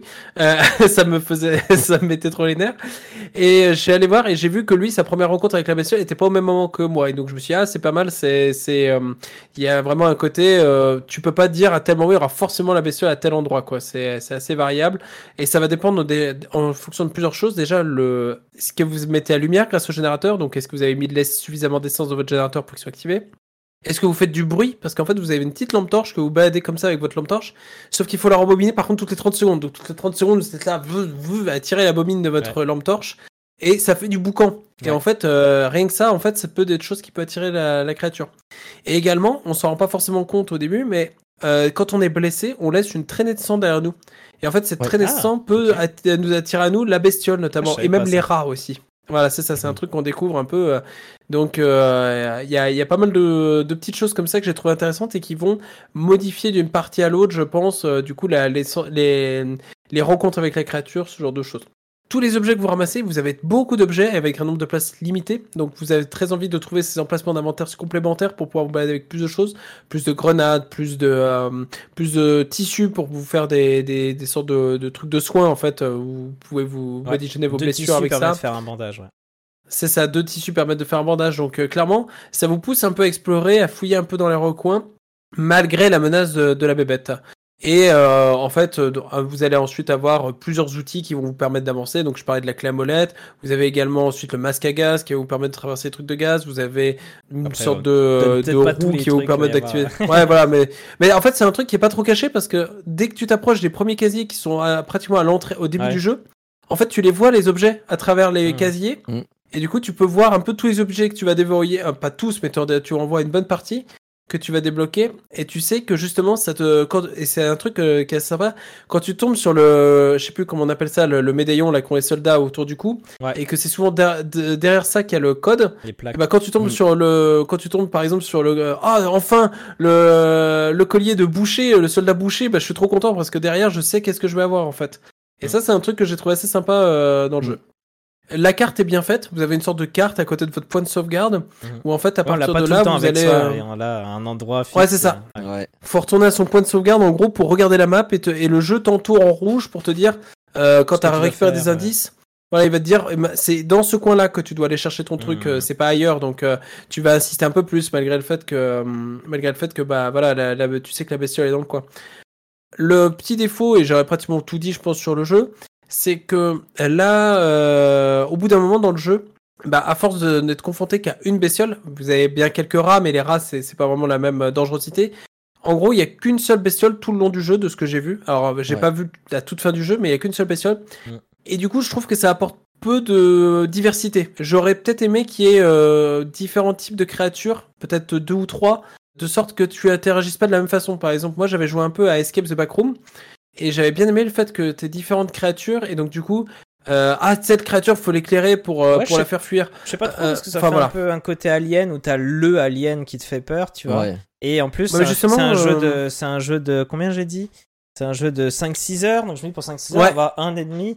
Mais euh, peut-être que Alien, il y a plus le côté où il arrive peut-être plus tardivement et il te fait peur plus longtemps, alors que là, il arrive quand même relativement vite, j'imagine. Enfin, Bah, c'est bien euh, que tu cites Alien justement parce que je- c'est Cardal qui m'expliquait que lui il a fait le jeu Alien et il disait justement il y a plus qu'une créature et du coup justement tu dois faire de tu dois agir de façon différente avec euh, la créature. C'est c'est justement il m'a parlé de, de Alien. euh, euh, ça, ouais j'imagine bah c'est c'est ça que me disait Cardal donc euh, je pense que c'est à l'initialisation il parlait et euh, j'aurais aimé au moins peut-être une deuxième quoi qui, qui nous fasse euh, agir d'une Un manière différente. petit, Parce que vraiment- euh, ouais. Ouais, parce Les que euh, ouais, tu vois dans Alien, il y a d'autres ennemis, tu vois, c'est ce qu'il dit la Cardal dans le chat. Mais euh, quand tu as quand on est effectivement un bon bout de temps dans le jeu, la créature, alors moi elle me faisait encore euh, elle me faisait encore super flipper, mais je suis allé voir du coup le gameplay de quelqu'un et je comprenais un peu ce qu'il voulait dire dans le sens où bah en fait, il se déplaçait et il fuyait la créature mais pas par panique, il était plus en mode ah attends mince la créature est là, je vais me déplacer. En fait, alors qu'au Ouais, début il, avait quand franchement la trouille, mécanique, euh, il en jouait, C'est ça. Et du coup, ouais. Une, deux- une deuxième qui nous fasse encore plus peur. Ouais, non, c'est ça. Je dis ça, mais en même temps, oui, ça, moi, ça a très bien marché sur moi. J'ai eu, j'ai eu Alan vraiment la frousse de fou. Mais, euh, mais je trouve que, euh, en tout cas, pour ce que le Alan jeu Isolation au proposait, lieu de Alan. Pardon, Alan Isolation. le- je trouve que pour ce que le jeu doit proposer, c'est-à-dire un jeu d'horreur dans une ambiance claustrophobe, ça marche. Le jeu, il, Ouais, puis il est assez court parce que Alien le- Isolation, je sais pas combien de temps il dure, tu vois. Parce que si Alien Isolation c'est plus un jeu de 15-20 heures, heureusement qu'il y a d'autres ennemis, tu vois. Là, je trouve que pour un petit jeu de sais plus. 5-6 heures, je me dis ça peut peut être pas mal. Mais c'est vrai que ouais, des ennemis un peu plus petits qu'on croise peut-être plus souvent et qu'on peut combattre. Mais euh, dans ce cas, il aurait peut-être fallu plus, euh, soit plus de munitions, soit, euh, soit ouais, d'autres trucs où on peut taper. Euh, Je sais pas si on Ouais, peut. d'autres choses, je sais pas. Ouais, parce que les pelles, on peut les prendre, mais c'est le fameux prendre façon euh, puissant, enfin pouvoir kiné- télékinésique. Là. Ouais, pour l'a la jamais rejeter vraiment après. dans les mains. Ce qui est assez bizarre d'ailleurs, c'est qu'on peut avoir, je crois qu'on peut avoir le flingue dans la main droite, à gauche Et tenir la, la- lampe ouais. et tenir des objets à kinésie, euh, je sais pas quoi. Je crois qu'on ça. peut faire les trois. Donc c'est un peu bizarre. Ouais, avec vraiment, quelle on a des cet psychiques. Hein. Dis donc, du coup, toi. Matt, que- comment tu as trouvé ce jeu? Est-ce que tu as joué longtemps? Moi, j'ai vu, je viens de voir, j'ai joué 1h18 au jeu. Voilà, et après, j'ai arrêté. Ouais, bah, j'ai dû jouer à peu près pareil, quoi. Une heure, euh, ouais, une heure, une heure et demie, quoi. Mhm. Euh, ouais, bah, une Parce que bonne, j'ai eu trop peur, euh, hein, bonne c'était pas pression. pour une autre raison. Ouais, bah pareil, hein, pareil, hein, il y avait Ouais. une bonne pression. Après, c'est c'est le genre de jeu où j'ai pas les mécaniques. Je, je- comme comme Mm. Alan, je fais jamais de jeux d'horreur. Pareil, Je sais je- pas du tout. on, est, euh, on est tous là-dedans. J'ai j'ai beaucoup de mal avec les mécaniques des jeux d'horreur en général parce que j'aime bien, moi, pouvoir réagir face à un danger. Là, on fuit. Là, d'ailleurs, Ouais. c'est le seul jeu où tu as un flingue et où il sert Ouais. pas à Ouais. tuer quelque chose. Il sert vraiment à casser des, casser des verrous, à- enfin, que des bricoles comme ça. Donc, euh, ça, ça sert pas à te défendre. Les grenades, pareil. Donc, c'était. Ça, Ça peut stun la créature, euh, mais très peu de temps en fait. C'est gâcher Ouais. ses munitions et ses grenades que l'utiliser contre la créature. en Ouais, fait. voilà, c'est pour ça. J'ai fait le test une fois, ça, ça vaut pas le coup. Donc, sinon, sinon ça, ça, je trouve que je, je trouve les mécaniques plutôt intéressantes euh, globalement. Le fait de devoir gérer ton essence, d'y aller de temps en temps, de ne pas être, euh, pas être trop gourmand aussi sur l'essence, parce que tu peux vider euh, si tu as envie, tu peux remplir ton, tu peux mettre euh, full le réservoir C'est et ça. allumer toutes les lumières de partout pour être euh, full safe. Mais Parce au que final, tu peux plus pas l'arrêter à distance. Plus ça consomme vite. bah, et ça ouais. consomme Non. C'est Donc ça. plus ça consomme, plus tu allumes de lumière, plus ça consomme vite. Donc au final, plus t'es Ça, dans je la savais sauce. pas. Et du coup, euh, donc vous le confirmez ça si on actionne plus de Ouais. trucs ça Ah oui, donc euh, ça, Ouais, du coup, Enfin, en faut- tout cas, moi je l'ai compris comme ça. Moi, j'éteignais zones, tout du coup après. Bah voilà, les zones déjà explorées, tu peux les éteindre pour pouvoir avancer un petit peu plus dans les nouvelles zones.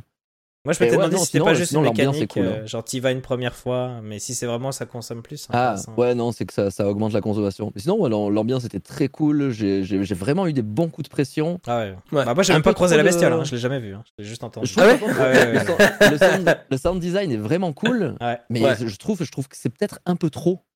Ouais. Il y a- J'ai trop d'informations tout le temps sonores en fait. stress. Ouais. En fait, t'as- vraiment- jamais un moment de répit. Tu vas avoir, ouais, comme tu dis, des grincements, tu vas avoir les bombes qui pètent juste au-dessus de toi, tu vas avoir le grognement, tu vas avoir le bruit de tes pas aussi qui Mm. est, qui hyper qui est bruyant. Le Ouais. bruit de ta, petite, euh, de ta petite lampe, parce que oui, ça fait du bruit quand tu tires dessus, mais tout le long, c'est. Ouais. Enfin, ça, c'est vraiment, ça rend dingue. Je sais Mais pas si. sinon, j'ai pas, j'ai pas passé un super moment parce que je, je déteste avoir peur, Ouais, mais en fait, c'est ça. ouais, j'ai quand, même- j'ai quand même passé, un plutôt bon moment. Étrangement, euh, le jeu m'a plutôt plu. Ouais, moi, c'est je sais pas si j'y retournerai. euh, Je sais pas si j'y retournerai, mais euh, j'ai peut-être envie de, de refaire une petite saison. Peut-être euh, une heure de plus, voir un petit peu si j'ai du courage ou pas du Ah tout. ouais. À mon avis, c'est Ah. la réponse B, mais globalement, globalement, le jeu, le jeu me paraît. le On se fait en duo si tu veux en live, comme ça on se, on se Ouais. donne du courage. ça pourrait être une idée. Parce que moi j'ai regardé, euh, j'ai regardé en gros pour compléter un peu mon, pour savoir un peu ce qui se passait après parce que j'avais trop la trouille. Je voulais quand même en pouvoir en dire un peu plus si je l'avais loupé des trucs justement. Et du coup j'ai regardé un petit peu, pas entièrement le gameplay de de, de Wankill pour voir à quoi ça ressemblait. Et eux ils me faisaient, ils me faisaient bien rigoler du coup Ouais, euh, parce deux, que eux ils, jou- Ouais. ils, ils jouaient à deux et, et, enfin et du coup ils disaient pas mal de conneries et tout ça. Et eux ils sont habitués aux jeux d'horreur donc je me disais à quoi à quoi ça ressemble quelqu'un qui connaît bien les jeux d'horreur et qui joue à ce jeu en fait justement. Ouais. Et c'était assez marrant quoi.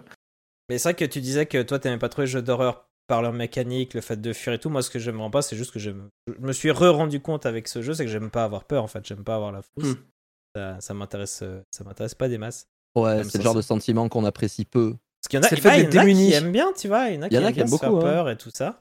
Et euh, moi, même les films et tout, euh, j'ai du mal à comprendre. Je, je pense que je passe vraiment un mauvais Après, moment. ce que j'ai- ce que j'aime beaucoup dans, dans, dans ce Amnesia, justement, c'est qu'il n'y a pas le côté, euh, le côté jumpscare où on va te faire Ouais. peur pour te faire Ouais. peur. Tu as vraiment cette angoisse permanente et ce stress qui va te suivre tout le long, enfin tout le long, tout le long de l'heure et demie de laquelle j'ai joué, mais en tout cas, ça m'a Ouais. suivi tout le long, quoi.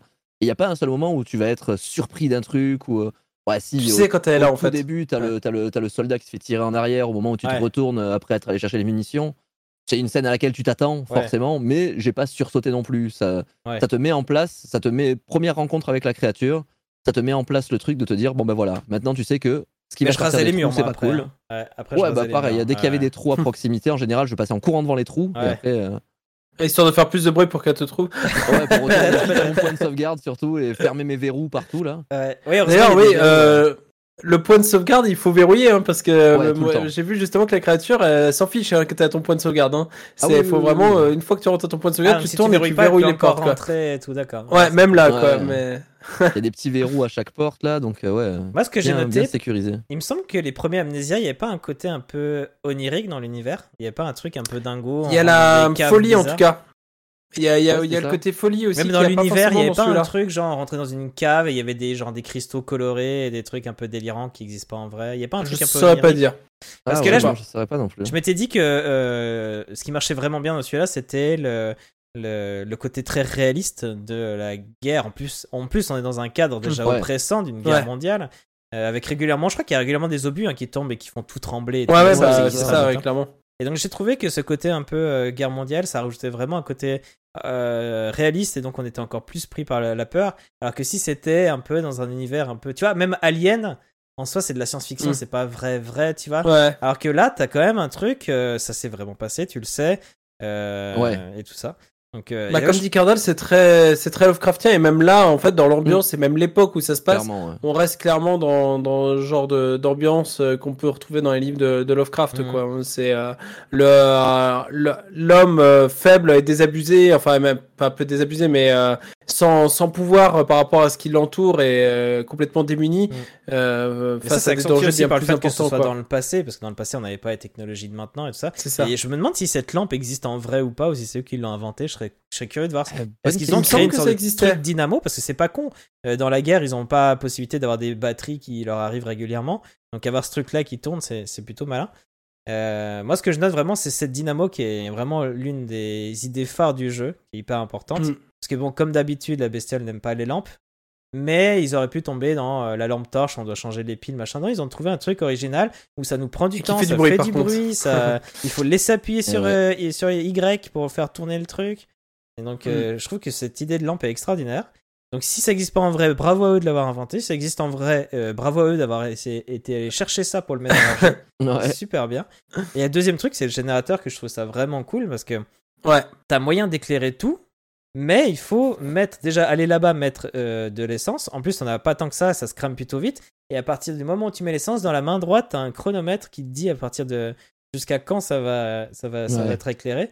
Et je trouve ça juste, enfin, tout- toutes ces idées sont vraiment très très bonnes. Plein bonne. de, plein de très bonnes idées, ouais, clairement. Euh, le seul truc que j'ai noté, moi, c'est. euh, donc, moi, j'adore tout ce qui est manipulation d'objets. C'est pour ça que j'aime beaucoup la VR. C'est que c'est souvent euh, des jeux où, où on propose ça tout simplement parce que c'est rigolo de- de- d'être vraiment avec les manettes en train de manipuler des choses. Euh, c'est pensé pour ça. Donc, moi, j'aime bien les jeux où on manipule des objets, où il y a de la physique, on peut les balancer, il se passe quelque chose. Je trouve juste que là, les objets qu'on peut manipuler ou pas, c'est un peu arbitraire. Et euh, parfois, Oui. j'aimerais que tout soit physique en fait.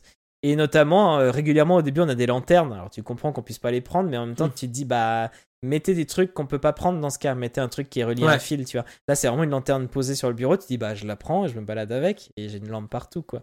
Donc voilà, petite incohérence. Moi, moi les incohérences, c'est le truc que je repère assez vite et qui me gêne un peu vite. C'est ce que j'avais dans Road 96. qui m'a fait dire ce truc-là. Hmm, dommage. Et Et, bah, euh, ouais. Ouais. Bah, dans le même genre, j'ai eu le même genre de réflexion que toi par rapport à un autre objet. Euh, je- En fait, dès le début, dans les tranchées, il te file un moment devant toi, il t'explique en plus que tu peux ramasser les objets et te- t'as un seau et un casque devant toi. Et en fait, Ouais. juste un tout petit peu plus loin, il y, a un- y, a une- il y a de l'eau qui coule. Et je suis en mode, ah tiens, c'est marrant, je vais juste tester un truc, j'ai pris le seau et Ouais. j'étais le mettre sous l'eau. Et bah, Lolo, tu vois qu'il passe à travers. Ouais. Et j'étais en mode, Ah mince. je comprends que vous n'ayez pas forcément pu programmer ça et que Ouais. c'est pas très utile, mais dans ce cas, ne me mettez pas le seau et le cours d'eau juste, à- enfin le, le- la, Ouais, la chute ouais, d'eau ouais, juste ouais. derrière, en me disant, tiens, tu peux utiliser le seau. Genre, Ouais. bah oui, mais ça là, aurait été un jeu poil à ce moment-là, japonais, je pense qu'ils auraient fait ce détail-là. Ça aurait peut-être servi à rien, mais je pense qu'ils auraient Ouais. fait ce détail-là parce que euh, tu vois, genre les Metal Gear Solid ou quoi, où tu peux par exemple fumer, mais ça sert à rien à part te faire baisser ta Ouais. point de vie. C'est vraiment un délire de petits détails à la con, c'est très très japonais. C'est ça. Et c'est ce qu'il y a beaucoup dans Breath of the Wild. Ça tout, servait, il à, ça servait à voir les lasers de fumée. Ah oui, c'est vrai qu'il y avait Ah oui. une petite Tu pouvais déceler ouais. les lasers, ouais. Et d'ailleurs, je l'anecdote marrante, c'est qu'il cache son paquet de clubs dans son estomac. Ah bon? Dans son estomac. Qu'il le dit, ouais. Il le dit, ouais, j'ai réussi, à faire passer des clubs, je les ai mis dans mon estomac. Comment ça? Comment il les sort une par Ouais, une ouais. Du coup, il arrive à, à- à vomir juste ce qu'il faut, je sais pas. Eh bien, sache que Amnesia the Bunker n'a pas rebuté tant que ça, parce que ça passe, écoute. Eh bah, tant mieux. Je, vote, en vrai, je trouve que le jeu est bien fait pour ce qu'il propose, donc euh, il mérite, il mérite de passer. Il y a eu que trois Le votes, jeu est mais il y a eu bien. deux hein, votes le pour et un vote. Donc voilà. Bon, moi je crois qu'on a, on a tout dit pour euh, Amnesia the Bunker. Mais moi, au moins, ça me fait Bah. dire qu'en effet, les jeux d'horreur, c'est pas forcément mon truc. Ouais, bah, Bah, à votre service, hein, la prochaine fois, je vous trouverai un truc encore pire à jouer. non. Yes. non, parce que je ne pourrais pas y jouer. Scorn. Donc... Ou euh, comment il s'appelle Je sais plus, le truc dégueulasse là. Bref. Agonie, c'est ça. Agonie, Ah c'est oui, ça. Agonie, ouais.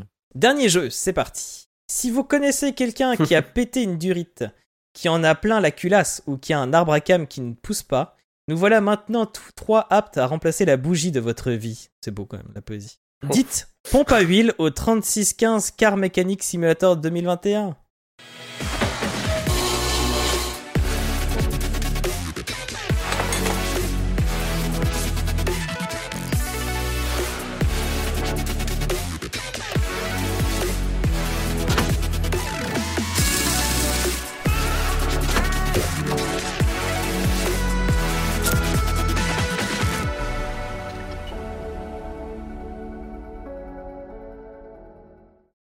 Un jeu fait par Red Dot Games et édité par Playway SA. Je sais pas pourquoi SA. C'est disponible PC et console. La durée est de seulement 23 ou 72 ou 107 heures. Ça fait beaucoup. Donc, que dire? Bah, déjà, qu'est-ce que c'est? C'est un jeu de simulation de mécano. Donc, on va euh, avoir des voitures qui viennent. En gros, on achète un garage qui est un peu délabré, mais il y a le minimum. C'est-à-dire qu'il y a, un, levage pour voiture, donc on peut lever la voiture et regarder en dessous. Euh, et on a, euh, voilà, en gros, on a à peu près, que ça en fait. On a les outils quoi pour pouvoir dévisser, etc. Et on va avoir des premières voitures qui arrivent. Euh, on va dire, il y a un problème. euh, Faites-moi les niveaux. euh, J'ai un problème de frein. Les premiers trucs, c'est ça. Généralement, c'est un problème de pneus, de frein, etc. Et on va nous proposer du coup de remplacer les, parties qui ne vont pas. Et euh, c'est assez poussé, c'est-à-dire que par exemple, pour accéder au frein, il faut enlever la roue, évidemment. Quand on a enlevé la roue, on a accès à l'étrier, qui, euh, qui est vraiment la partie la plus extérieure. Ça, c'est pas mal qu'on est assez guidé. hein. On nous dit, c'est pas à nous de, savoir qu'est-ce qu'on doit enlever dans quel ordre. Si on essaye d'enlever directement le, le disque, il va nous dire non, en fait, t'as encore l'étrier et le. J'ai oublié l'autre mot. Bref. Il reste encore des trucs à enlever. Et donc, euh, on enlève l'étrier, on enlève machin, on, on atteint le disque, on l'enlève, et là, on peut le jeter pour en acheter un tout neuf et le mettre à la place. Et on refait dans le même ordre, enfin dans l'ordre inverse plutôt, pour remettre tout euh, comme il faut, et on remet la roue, etc. C'est poussé jusqu'au point de, en fait, les roues, si par exemple on nous dit, bah là, il faudrait changer ma roue, en fait, il faut aller dans une machine, il faut savoir que les, les roues, donc c'est vraiment euh, le... Putain, j'ai oublié tout, les, les, les cieux, non, c'est pas les cieux. C'est Euh, la jante. Les jantes Ouais, c'est ça. C'est la jante sur laquelle il y a le pneu et il n'y a plus de chambre à air maintenant, donc ça veut dire que c'est constamment sous pression. Donc pour l'enlever, il faut le mettre dans une machine un peu complexe. Donc on doit le mettre dans une machine, l'activer. Ça enlève le pneu de la jante et du coup ça fait un ensemble roue qui est composé de la jante et du pneu. Et cet ensemble, il faut le reformer si on veut remettre la roue. Donc on va acheter un pneu. Si c'est le pneu qui est défectueux, par exemple, on va racheter un pneu et on va devoir le remettre sur la machine pour remettre le pneu sur la jante. Et comme euh, en vrai, ils vont, on va devoir l'équilibrer parce que ça, je m'y connais un petit peu. C'est peut-être pour ça que je me suis un peu intéressé. C'est un peu bizarre, hein, à la base, la mécanique de voiture, c'était pas trop mon truc. Mais peut-être parce que j'ai eu mon permis conducteur de bus et où j'ai un peu des formations là-dessus. euh, et que je regarde toutes les vidéos de Villebrequin. ça doit jouer aussi. Donc Villebrequin, qui est une chaîne YouTube pour ceux qui ne connaissent pas, qui est une chaîne euh, qui parle de voitures en général. Donc ça parle aussi de mécanique, mais aussi de marque, etc. Et si vous connaissez pas, je vous conseille d'y aller, même si vous vous intéressez pas aux voitures, parce que c'est franchement, Ouais. même si on s'intéresse Pour le pas, coup, on peut adorer les vidéos. Ils font ça super bien. C'est du divertissement. très Ah ouais, divertissement, Ouais, et on je apprend suis- des choses vraiment chouettes. Et ils, font, ils le font bien avec humour et tout. Parfois humour un peu potache, mais sinon c'est chouette. Ouais, c'est du humour un peu lourdingue, mais ça passe. c'est- Mais c'est- pas, c'est- ça reste assez- marrant quoi pas dans trop leur fréquent, bah, il y a un petit Ouais. côté one kill quoi. Si on connaît one kill, on est un peu Ouais, dans la oui. même C'est veine. ça. Un peu dans la même veine. Ouais. Et du coup, euh, et du coup, quand on a une roue comme ça qui vient juste d'être faite, on la met pas directement sur la voiture parce qu'en fait, euh, il faut que la roue soit parfaitement équilibrée, sinon elle va se mettre à vibrer. Et donc pour ça, vous avez sûrement vu, euh, parfois on les perd, il y a des petits poids, des petits plombs qu'on met sur le bord de la roue. Ça, c'est quand on voit qu'il y a un petit défaut, en fait, on doit mettre un petit plomb à cet endroit-là pour que ça rééquilibre la roue. Et donc, on a aussi cette mécanique-là où on fait tourner la roue. C'est en en forme de mini-jeu, on va pas vraiment mettre le truc, mais on a un mini-jeu où on doit tourner la roue à tel endroit, cliquer, tourner à quel endroit, cliquer. Et donc, c'est des mouvements très machinales qu'on va faire un peu en boucle parce qu'on va avoir toujours un peu les mêmes euh, problèmes qui sont là. Mais il y a des petits, il y a des fois, par exemple, où on va enlever le, le carter euh, d'huile euh, du moteur qui est en dessous, puis on va dire, ah, comme t'as pas vidé l'huile, ça en a foutu partout, donc on, va devoir te prendre 50 balles de nettoyage. Et l'argent, bah, l'argent c'est important. Et en plus, l'argent est un peu radin dans ce jeu. On monte vraiment doucement en argent, on monte doucement euh, en expérience. Donc, on va faire euh, beaucoup de réparations pour pouvoir euh, gagner assez d'argent pour ensuite améliorer le, garage, améliorer les outils, pouvoir ensuite proposer le nettoyage de voiture, le fait de repeindre une voiture. Tout ça pour un jour arriver à avoir un garage qui tourne tellement bien que tu vas pouvoir aller à la casse parce qu'il y a d'autres lieux que notre garage. Il y a notamment la casse. Et à la casse, on peut soit fouiller dans des tas de bordel et voir s'il y a des choses intéressantes, sauf que c'est très aléatoire. Donc on risque d'avoir euh, un objet. En plus, ce que je n'avais pas expliqué, c'est que chaque objet a un pourcentage de euh, casse. C'est-à-dire, euh, soit il est 100%, tu viens de l'acheter, il est tout neuf. D'usure, ouais. Voilà. D'usure, exactement. C'est un bien Mm. meilleur mot. Et du coup, moi, j'ai cru comprendre qu'en gros, dès que c'était en dessous de 30%, il fallait le remplacer. C'est vrai que, en général, tout ce qui était en dessous de 30, je les bazardais. Et je remplaçais par du, par du neuf. Et du coup, quand on fouille dans ces tas à la caisse, on trouve beaucoup de choses qui sont en dessous de 30%, donc pas très intéressant. Et les choses qui sont proches des 100%, c'est souvent une portière de tel modèle de voiture. Donc si t'en as pas besoin, ça ne sert à rien. Donc bon, j'ai vite arrêté de fouiller. Par contre, ce qui est intéressant à la casse, c'est qu'on peut il y a régulièrement, et j'ai l'impression qu'à chaque fois qu'on va à la casse, c'est régénéré, donc on peut aller à la casse en boucle, ça qu'on a une voiture qui nous intéresse. On a une vieille carcasse de voiture, et pour les personnes qui sont sur Twitch, c'est ce qu'on voit là. Là, j'ai pris vraiment une vidéo où euh, le mec est allé chercher une vieille carcasse de voiture et il essaye de la remettre à neuve. Alors, à savoir qu'il y a quasiment tout à changer. Moi, je me suis amusé à le faire. Il change tout là. Ouais, moi, je me suis amusé à le faire et franchement, je faisais un peu ma mécanique de garder tout ce qui était au-dessus de 30%, puis à force, en fait, j'arrêtais pas de revenir dessus pour finalement remettre tout à neuf. Parce que, parce que j'ai triché pour avoir de l'argent.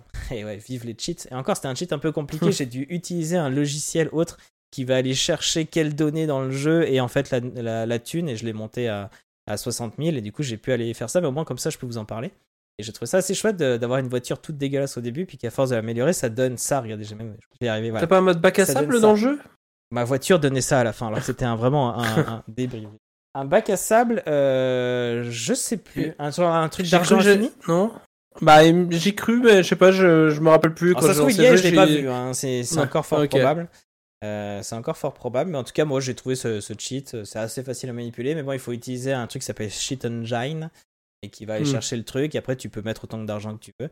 moi je me suis mis après blindé de thunes pour essayer de voir jusqu'où ça allait d'un point de vue pour le garage, jusqu'où on peut aller, combien de pièces on peut avoir, euh, jusqu'où va la, la, décoration et tout ça, donc c'est assez complet. Et euh, si on aime bien ce genre de truc, ça peut aller assez loin. Moi, je trouve que le nombre d'heures est artificiellement poussif, c'est-à-dire que vraiment, là, c'est marqué 23, 72 heures, voire 107 heures. Bah oui, parce que euh, si vraiment tu veux avoir la thune euh, de manière legit, on va dire, il y a quand même des modes de difficulté. Si j'étais parti en facile, mm. j'aurais pu avoir plus d'argent. Mais j'ai fait exprès de partir en mode normal, et c'est seulement normal, il y a encore au-dessus. Et vraiment, à un moment donné, comme un con, j'ai un peu dépensé toute ma thune que j'avais, et sauf qu'à un moment donné, il y a quelqu'un qui est arrivé avec son ABS qui marchait plus. Un ABS, ça coûte 700 balles. Et eh ben, je pouvais même pas l'acheter parce qu'il me paye à la fin, le mec. Il me paye pas mm. avant, il va me payer, puis ensuite, euh, je Donc, il fallait que j'avance les coûts d'acheter un ABS, et après, lui, derrière, il m'a payé 1000 et quelques, donc euh, je, prends, je, comprends bien que ça a pris en compte tout ça, mais en attendant, j'avais même pas assez pour l'ABS, donc je vais mettre la voiture de côté, et je me suis dit, bon, bah, vas-y, je vais aller faire à fond des, des niveaux. Les niveaux, en gros, c'est vraiment tous les liquides, donc euh, de frein, liquide de lave-glace, etc. Et il y a plein de voitures qui disaient, ah, juste les niveaux à faire, hein, on lui change l'huile, on lui change machin et tout. Et euh, mais bon, je me dis ça va vite et tout, mais ça donne pas beaucoup d'argent, quoi. Ça va vraiment lentement parce qu'on dépense quand même. Quand, quand des objets à, remplacer, on dépense beaucoup en les achetant et ensuite seulement on peut les remplacer. Et ce qui nous donne, ça n'a pas une grosse différence, quoi. Donc je trouve que cet équilibre-là est un peu long, quoi. Donc c'est un jeu qui m'aurait, euh, qui, qui, m'a bien tenu. Franchement, je, je, me suis surpris à y jouer longtemps. Je trouvais ça marrant de de tout, de, tout, tout enlever dans le bon ordre, tout ça, surtout quand on arrive dans le moteur. Le moteur, c'est un délire. Le nombre de trucs euh, qu'il faut enlever. En plus, parfois, il faut être au-dessus et parfois, il faut être en dessous parce qu'en fait, le véhicule, soit on le voit du dessus et le véhicule est tout en bas, soit, comme je vous disais tout à l'heure, on peut le lever et on peut atteindre des choses par le dessous. Et sauf que pour démonter complètement le moteur, il faut faire un peu cette gymnastique euh, plusieurs fois. Moi, ce que je trouvais vraiment intéressant dans le jeu, c'est qu'ils sont allés très loin dans le détail. On sent que c'est des mecs qui sont passionnés, qui connaissent vachement bien la mécanique. Par contre, je le trouve pas forcément très accueillant. Il y a une sorte. Il y a une liste de tutoriels que tu peux faire, vraiment, un par un. Je les ai pas fait. Mais sinon, quand tu lances le jeu pour la première fois, il te propose un petit tuto un peu général qui va t'expliquer la base, c'est-à-dire comment, quelle touche utiliser pour, euh, dévisser, etc. Mais euh, après, ça va pas t'aider au-delà, de ça. Moi, j'avais un peu des connaissances mécaniques, donc ça m'a aussi amusé. Je pense que c'est aussi ça qui m'a aidé, c'est que j'avais un peu de connaissances mécaniques qui m'a amusé de me dire alors comment, du coup, je dois faire si je dois changer tel truc. Ah oui, c'est vrai. Et là, je devais ressortir un peu mes connaissances pour essayer de, comprendre. Mais malgré tout, ça m'a pas empêché de devoir aller voir une vidéo euh, d'une nana qui joue à ce jeu-là et qui faisait. En gros, il y a un peu des, il y a des voitures qui viennent tout le temps, qui sont générées par le jeu, mais il y a aussi un peu des voitures qu'on peut prendre dans l'ordre, qui fait un peu partie de l'histoire et qui va nous apprendre d'abord à nous remplacer un truc simple et puis ensuite de plus en plus compliqué. Et il y a même un moment donné, il y a une voiture qui est arrivée. Ma voiture a plein de problèmes et tu sais pas lesquels. Il faut tout deviner toi-même, il faut tout aller fouiller toi-même, ah il faut tout démonter pour savoir où est le problème. Et du coup, moment donné, je trouvais pas des trucs et donc je suis allé voir un peu cette vidéo et ça m'a un peu aidé. Donc vous voyez, pour dire que c'est un peu le jeu où il faut peut-être aller voir un peu à côté.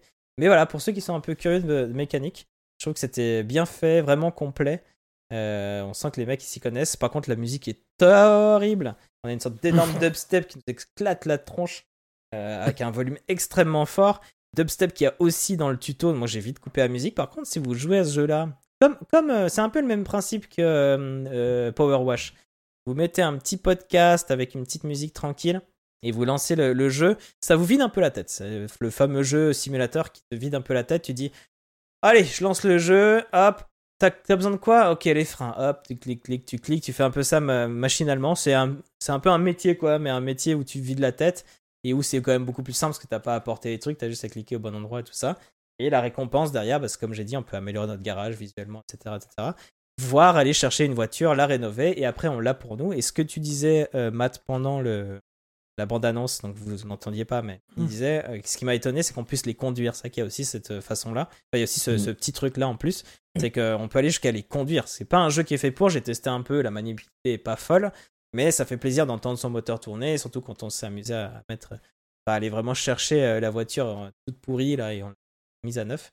Donc, euh, donc ça, c'est un petit truc en plus. Il y a aussi des concessionnaires. Si on a assez d'argent, on peut acheter une voiture toute faite. Voilà. Pour les marques de voitures, on sent que parfois les modèles représentent une voiture. On reconnaît les, certaines BMW, on reconnaît certaines euh, Mercedes, etc. Mais c'est pas les vraies marques, sauf pour des DLC qu'on peut payer en plus. Donc ils ont eu des accords avec les marques et on peut notamment avoir la Mustang chez Ford. euh, on peut avoir comme Ouais, il ça y a des- 12 DLC. Hein. Ouais, 12 DLC qui doit être à, je crois, 3, 4, 5 balles, un truc comme ça, pour avoir une Euh, Un marque. petit peu plus, je crois, c'est soit c'est 6 je crois que c'est 6 euros le DLC, je crois, et Ouais. en tout, euh, les Et t'as 12 plusieurs DLC, tu peux les prendre pour euh, 65 euros. Ouais. Ouais, c'est ça. Ouais, bon, 65 euros, ça fait un petit prix, quoi. Si on est passionné par Ouais. ça. Honnêtement, moi, je Ouais, pense voilà, qu'on prend façon. plutôt les marques qui nous intéressent. Moi, j'aurais pris Ford parce que Oui, je pense aussi. Qui est très bien représentée. Je trouve que la modélisation est très propre. Très bien.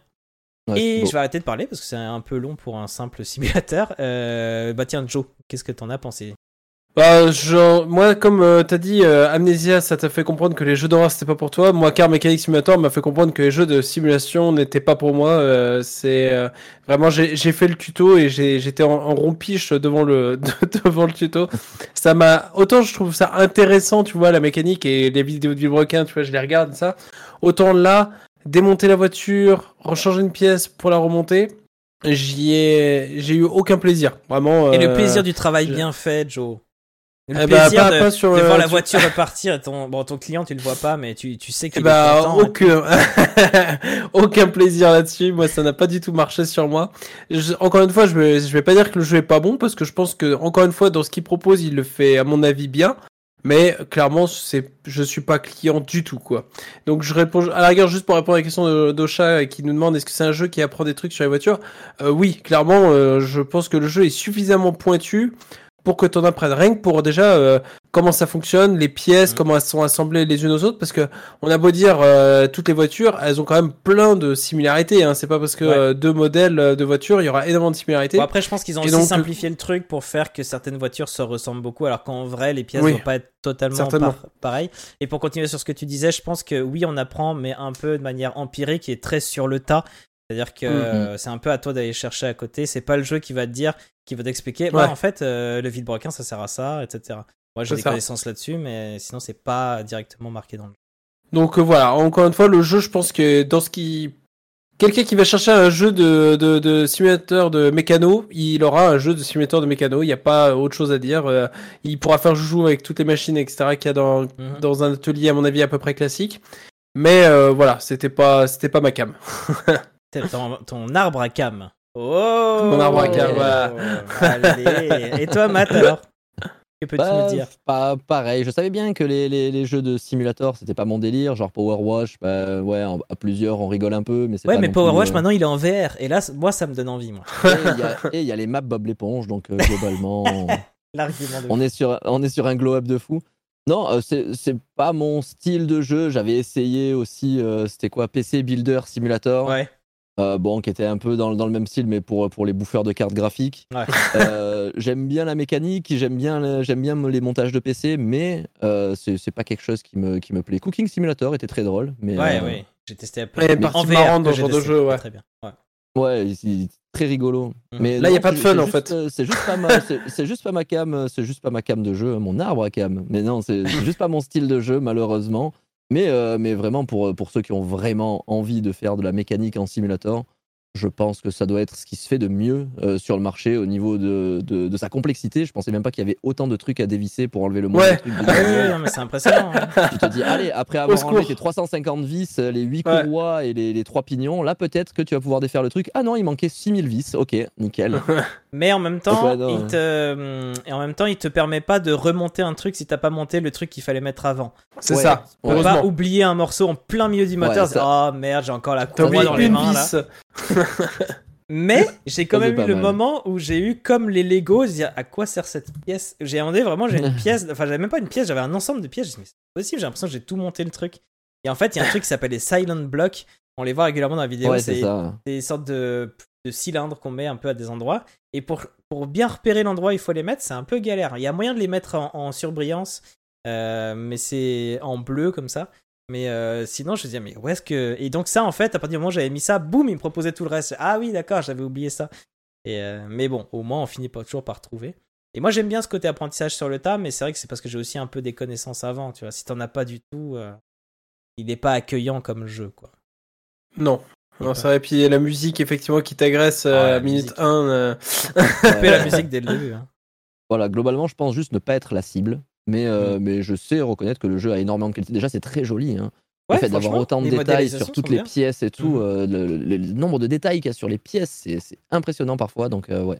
Il y a un petit côté Non, le- Power Watch dans le sens où quand les voitures, ah, quand les, hum, je vous disais que chaque morceau de, de, de voiture avait une, une usure, mais ça se voit aussi visuellement, c'est tout rouillé, c'est pas Ouais, beau, ouais, ça ouais. pue.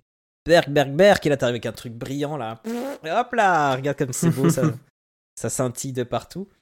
Euh, mais moi je trouve que même pour les personnes qui aiment le jeu, je pense que c'est trop de farm. C'est vraiment trop long. Oui. Euh, pour euh, Ouais, pour ouais. ensuite faut vraiment faire les trucs en boucle. Alors après, peut-être que si j'avais fait que les voitures de l'histoire principale, peut-être que ça aurait donné assez d'argent pour aller plus vite. À savoir qu'il existe des cheats officiels, parce que là je vous ai dit, je suis passé par un logiciel qui va aller trifouiller le, le- le code carrément du, du jeu. Mais il existe des cheats officiels qui te permettent d'arriver directement niveau 5 avec tant d'argent, ou alors arriver direct euh, niveau temps avec tant d'argent. T'as trois ou quatre codes différents comme ça. Il faut juste euh, nommer ta sauvegarde au début euh, avec un nom bien précis, et après au pire tu changes la sauvegarde si tu veux pas le nom de la sauvegarde. D'accord. Et au moins, t'as au moins ce, ce cheat là possible. Si par exemple tu as déjà joué, tu vois, il y a longtemps, et que là tu relances une partie mais que t'as pas ta sauvegarde, tu peux dire, bon, allez, je vais pas reprendre depuis le début, je connais. Allez, je repars niveau 5 avec tant d'argent. Donc ça, je trouvais ça Hmm. cool. Et ça se trouve facilement sur. En tout cas, ouais, je me suis surpris à prendre des notes. D'ailleurs, j'en ai encore là, là.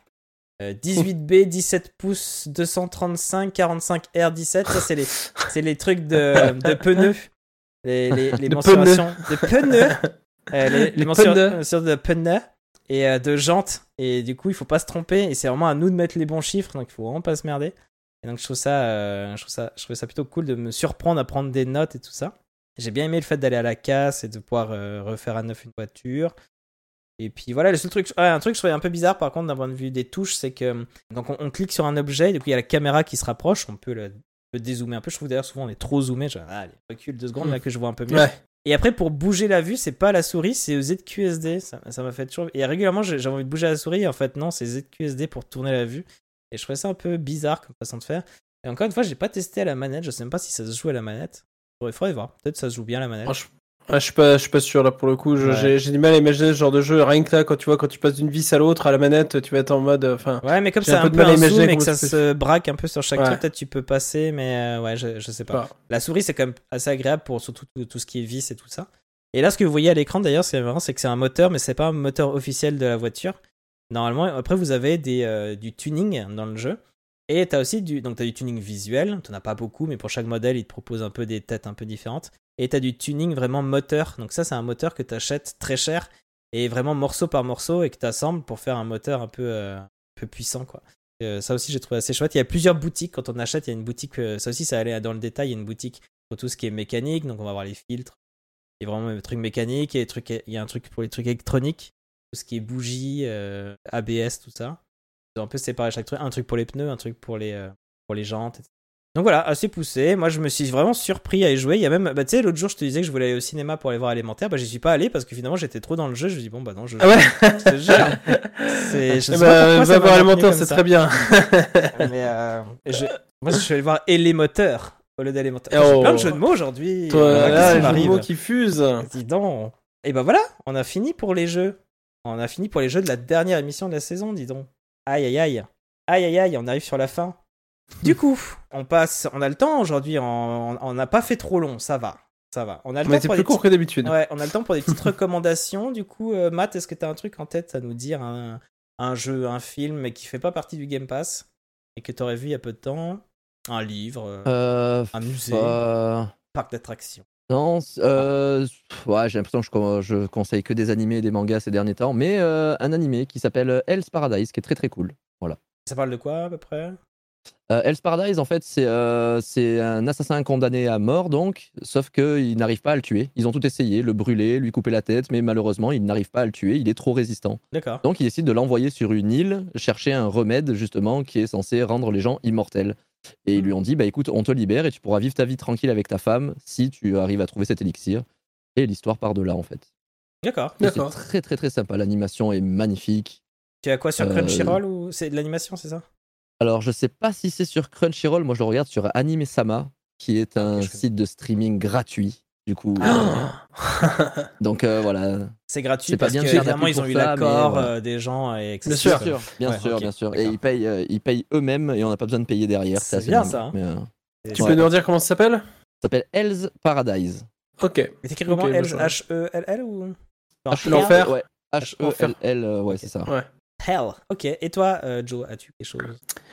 Eh ben, euh, j'avais pas, j'y avais pas réfléchi, mais en ce moment, je, je me remets à lire pas mal parce que j'ai mis la main sur euh, Terre-Mer, qui est un bouquin pas récent du tout, mais ils ont sorti une intégrale et euh, je, je l'ai acheté parce que quand j'étais euh, la semaine dernière, j'avais pas de PC de ça, je me suis dit, ah, ce serait le moment de, de ressortir des bouquins, donc je me le suis acheté. Et donc c'est une intégrale, c'est de la, c'est de la, de l'heroic fantasy, mais plus tourné, euh, il n'y a pas de guerre, etc. C'est vraiment tourné sur euh, l'histoire de- d'un personnage qui va devenir un magicien et qui va évoluer à travers euh, une histoire. euh, il va devenir euh, relativement puissant, voire très puissant. Et euh, en fait, il va avoir euh, une sorte d'épopée.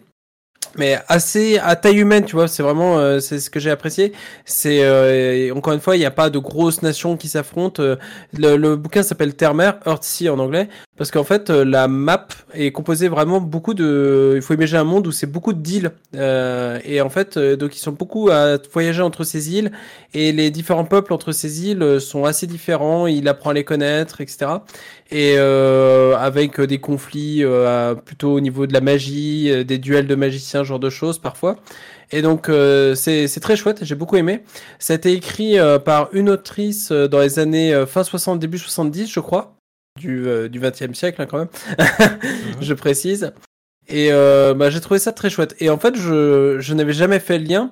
Mais en fait, euh, il y, a, il y avait euh, le fils de Miyazaki des Ouais, les contes de Ghibli Terre-Mer, c'est ça, te qui a fait les contes de Terre-Mer et qui Ouais. visiblement est une adaptation très euh, très euh, large, hein, pas du tout, euh, pas, Ouais. pas stricte du tout. Et euh, bon, pour le coup, les contes de Terre-Mer, le film d'animation, autant je suis très très très très fan de des studios Ghibli, autant les contes de Terre-Mer, j'avais pas trop accroché. hein, vraiment, le je film avait d'énormes défauts, je trouvais. Ouais, bah non, mais il a d'énormes défauts. Autant le Mm. bouquin, euh, j'en suis à. Alors, l'intégrale, ça fait euh, 1800 pages hein, quand même. hein. Euh, J'ai acheté Ouais, l'intégrale, c'est 1800 et quelques pages. Mais en même temps, là, tu vois, j'ai fini de lire en gros la partie 1 qui se lit en 300 et quelques pages. Donc, euh, déjà. euh, donc, déjà, en fait, euh, et je trouve que c'est une narration que j'aime bien parce que ça va. Il y a beaucoup de choses à dire et ça va relativement vite. Il y a peu de dialogue, mais euh, tout est plutôt bien équilibré. Je trouve que ça se lit très facilement. Et en fait, j'ai appris plus tard en lisant euh, autre chose qui parlait de Terre-Mer. En fait, elle, c'est une autrice qui était habituée à écrire de la, de la fantasy et de la SF. Et son éditeur lui avait demandé, oh, est-ce que tu penses que tu pourrais écrire un truc pour, euh, pour les ados et tout ça? Alors, les ados de l'époque, hein, parce que je trouve que c'est suffisamment bien écrit. C'est euh, moi, je trouve que justement, ça fait pas. J'ai beaucoup de mal moi avec tout ce qui est littérature young adulte, alors que ça, c'est je trouve que c'est vraiment bien écrit. euh, c'est euh, y a pas. Je vais je vais rien vous dire trop sur l'histoire parce que pour ceux qui aiment la lecture et surtout les fantasy, je conseille fortement parce que ça m'a beaucoup plu. Voilà, voilà. Ça marche. Je vais attendre le, le petit résumé des sondages de Linou, mais je crois que tous les jeux sont passés. Je suis pas sûr, mais il me semble que tous les jeux sont passés. Même, même le truc de Mikado. Et Planet of Lana, il est passé, j'ai pas vu. euh, du coup, ça que je- je pas vu. Ouais. le- je crois que c'est celui-là que j'ai pas vu.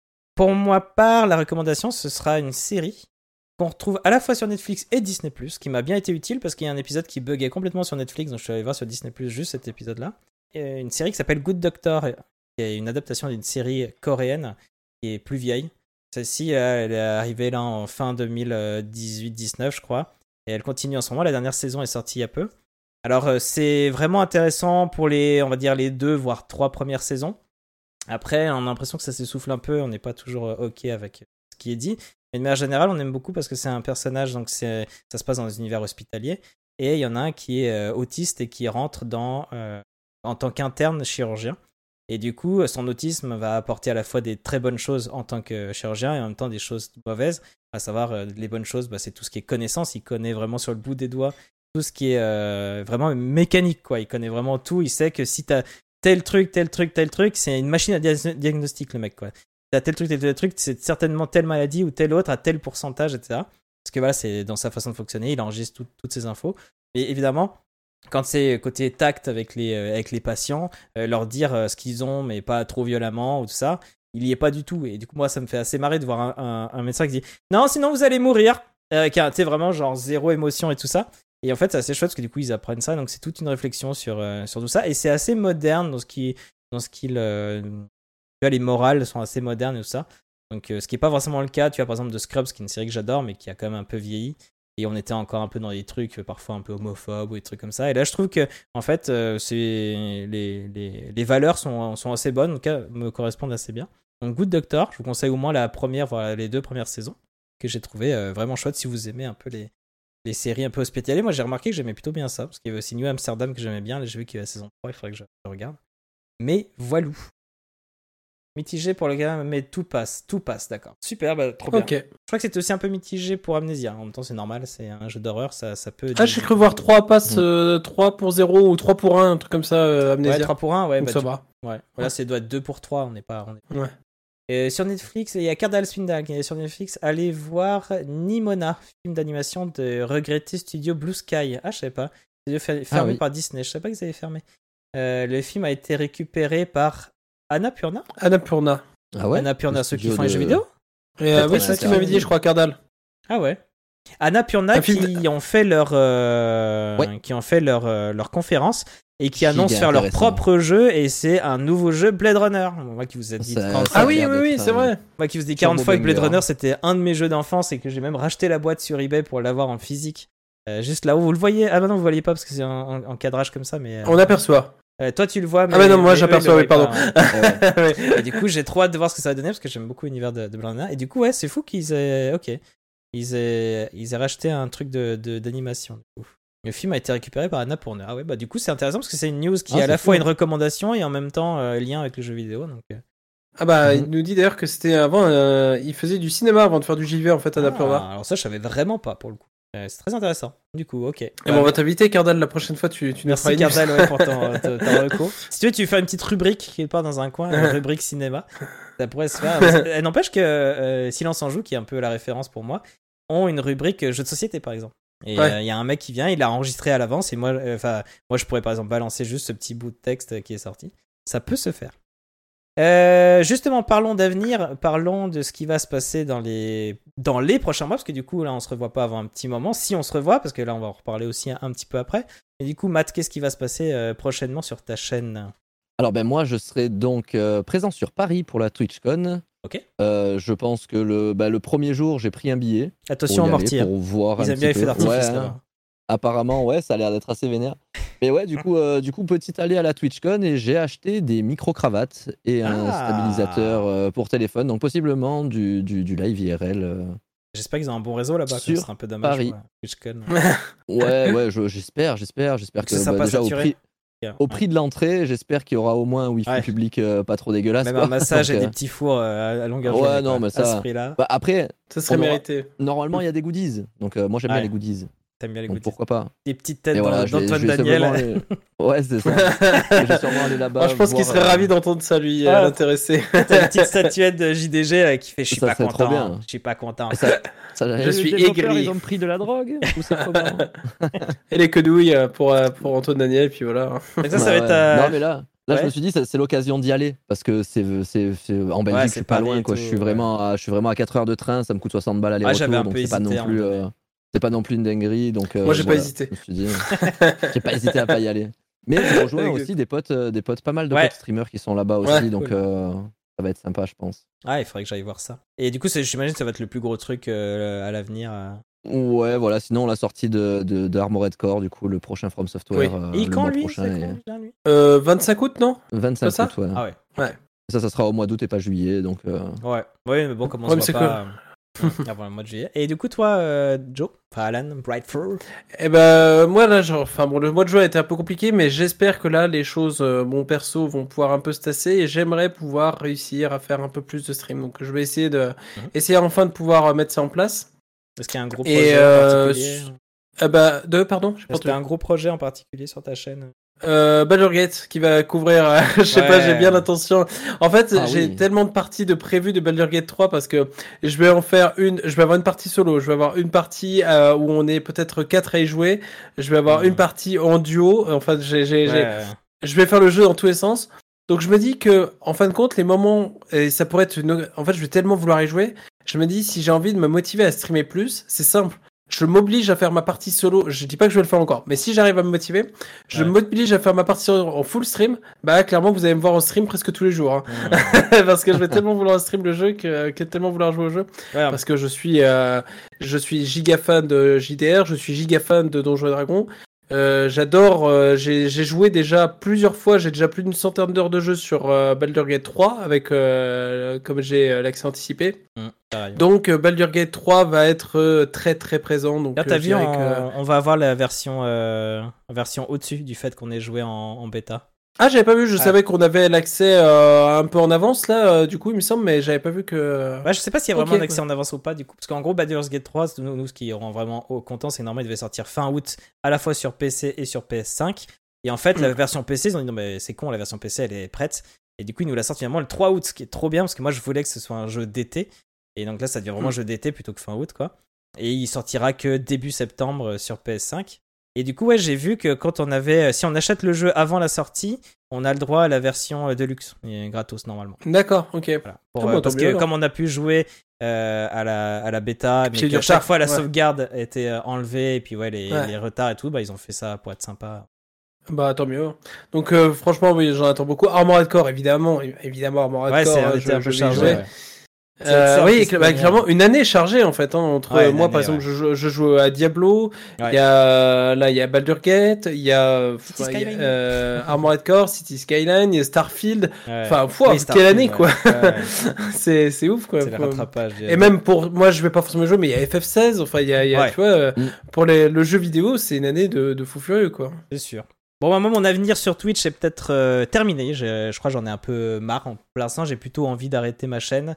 Si je reviens un jour, ce sera euh, potentiellement euh, sous une autre identité ou quoi. Et sinon, je sais pas, je verrai ce que j'ai envie de faire. Batman. Est-ce que je reviens, mais euh, ouais, voilà, en tant que Superman Est-ce que je reviens en tant que Captain Manette, mais avec euh, 3T, par exemple? Peut-être, c'est possible. hein, que je m'appelle Captain Manette 3T euh, pour déloger celui qui est déjà en place.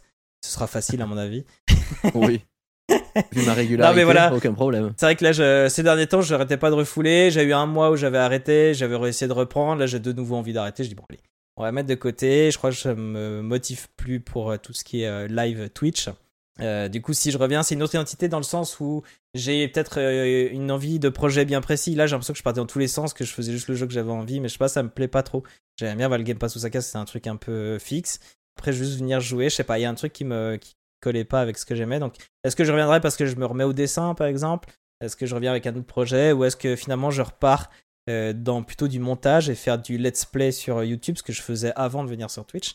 C'est ce qui a l'air un peu de me traîner en tête pas mal en ce moment, mais euh, c'est très trouble pour l'instant. Je me tiens, je me laisse un peu l'été pour voir ce que je fais. Et je crois que j'ai envie en fait d'avoir du moment où je fais rien, où je glande. Je me suis remis à jouer à des jeux, genre là j'ai repris euh, Hogwarts Legacy que j'avais même pas fini. Et c'est un plaisir d'y rejouer, je suis content. J'ai pas envie de le faire en live et du coup c'est ça qui me bloquait. Il y a des moments où je jouais pas parce que je me dis ouais mais peut-être il faudrait que je fasse en live ou ouais il faudrait que je fasse un live, il faut que je fasse un live régulièrement, il faut, il faut. Bah un Mm. donné, j'en ai plus envie quoi. Donc euh, c'est un peu le sentiment.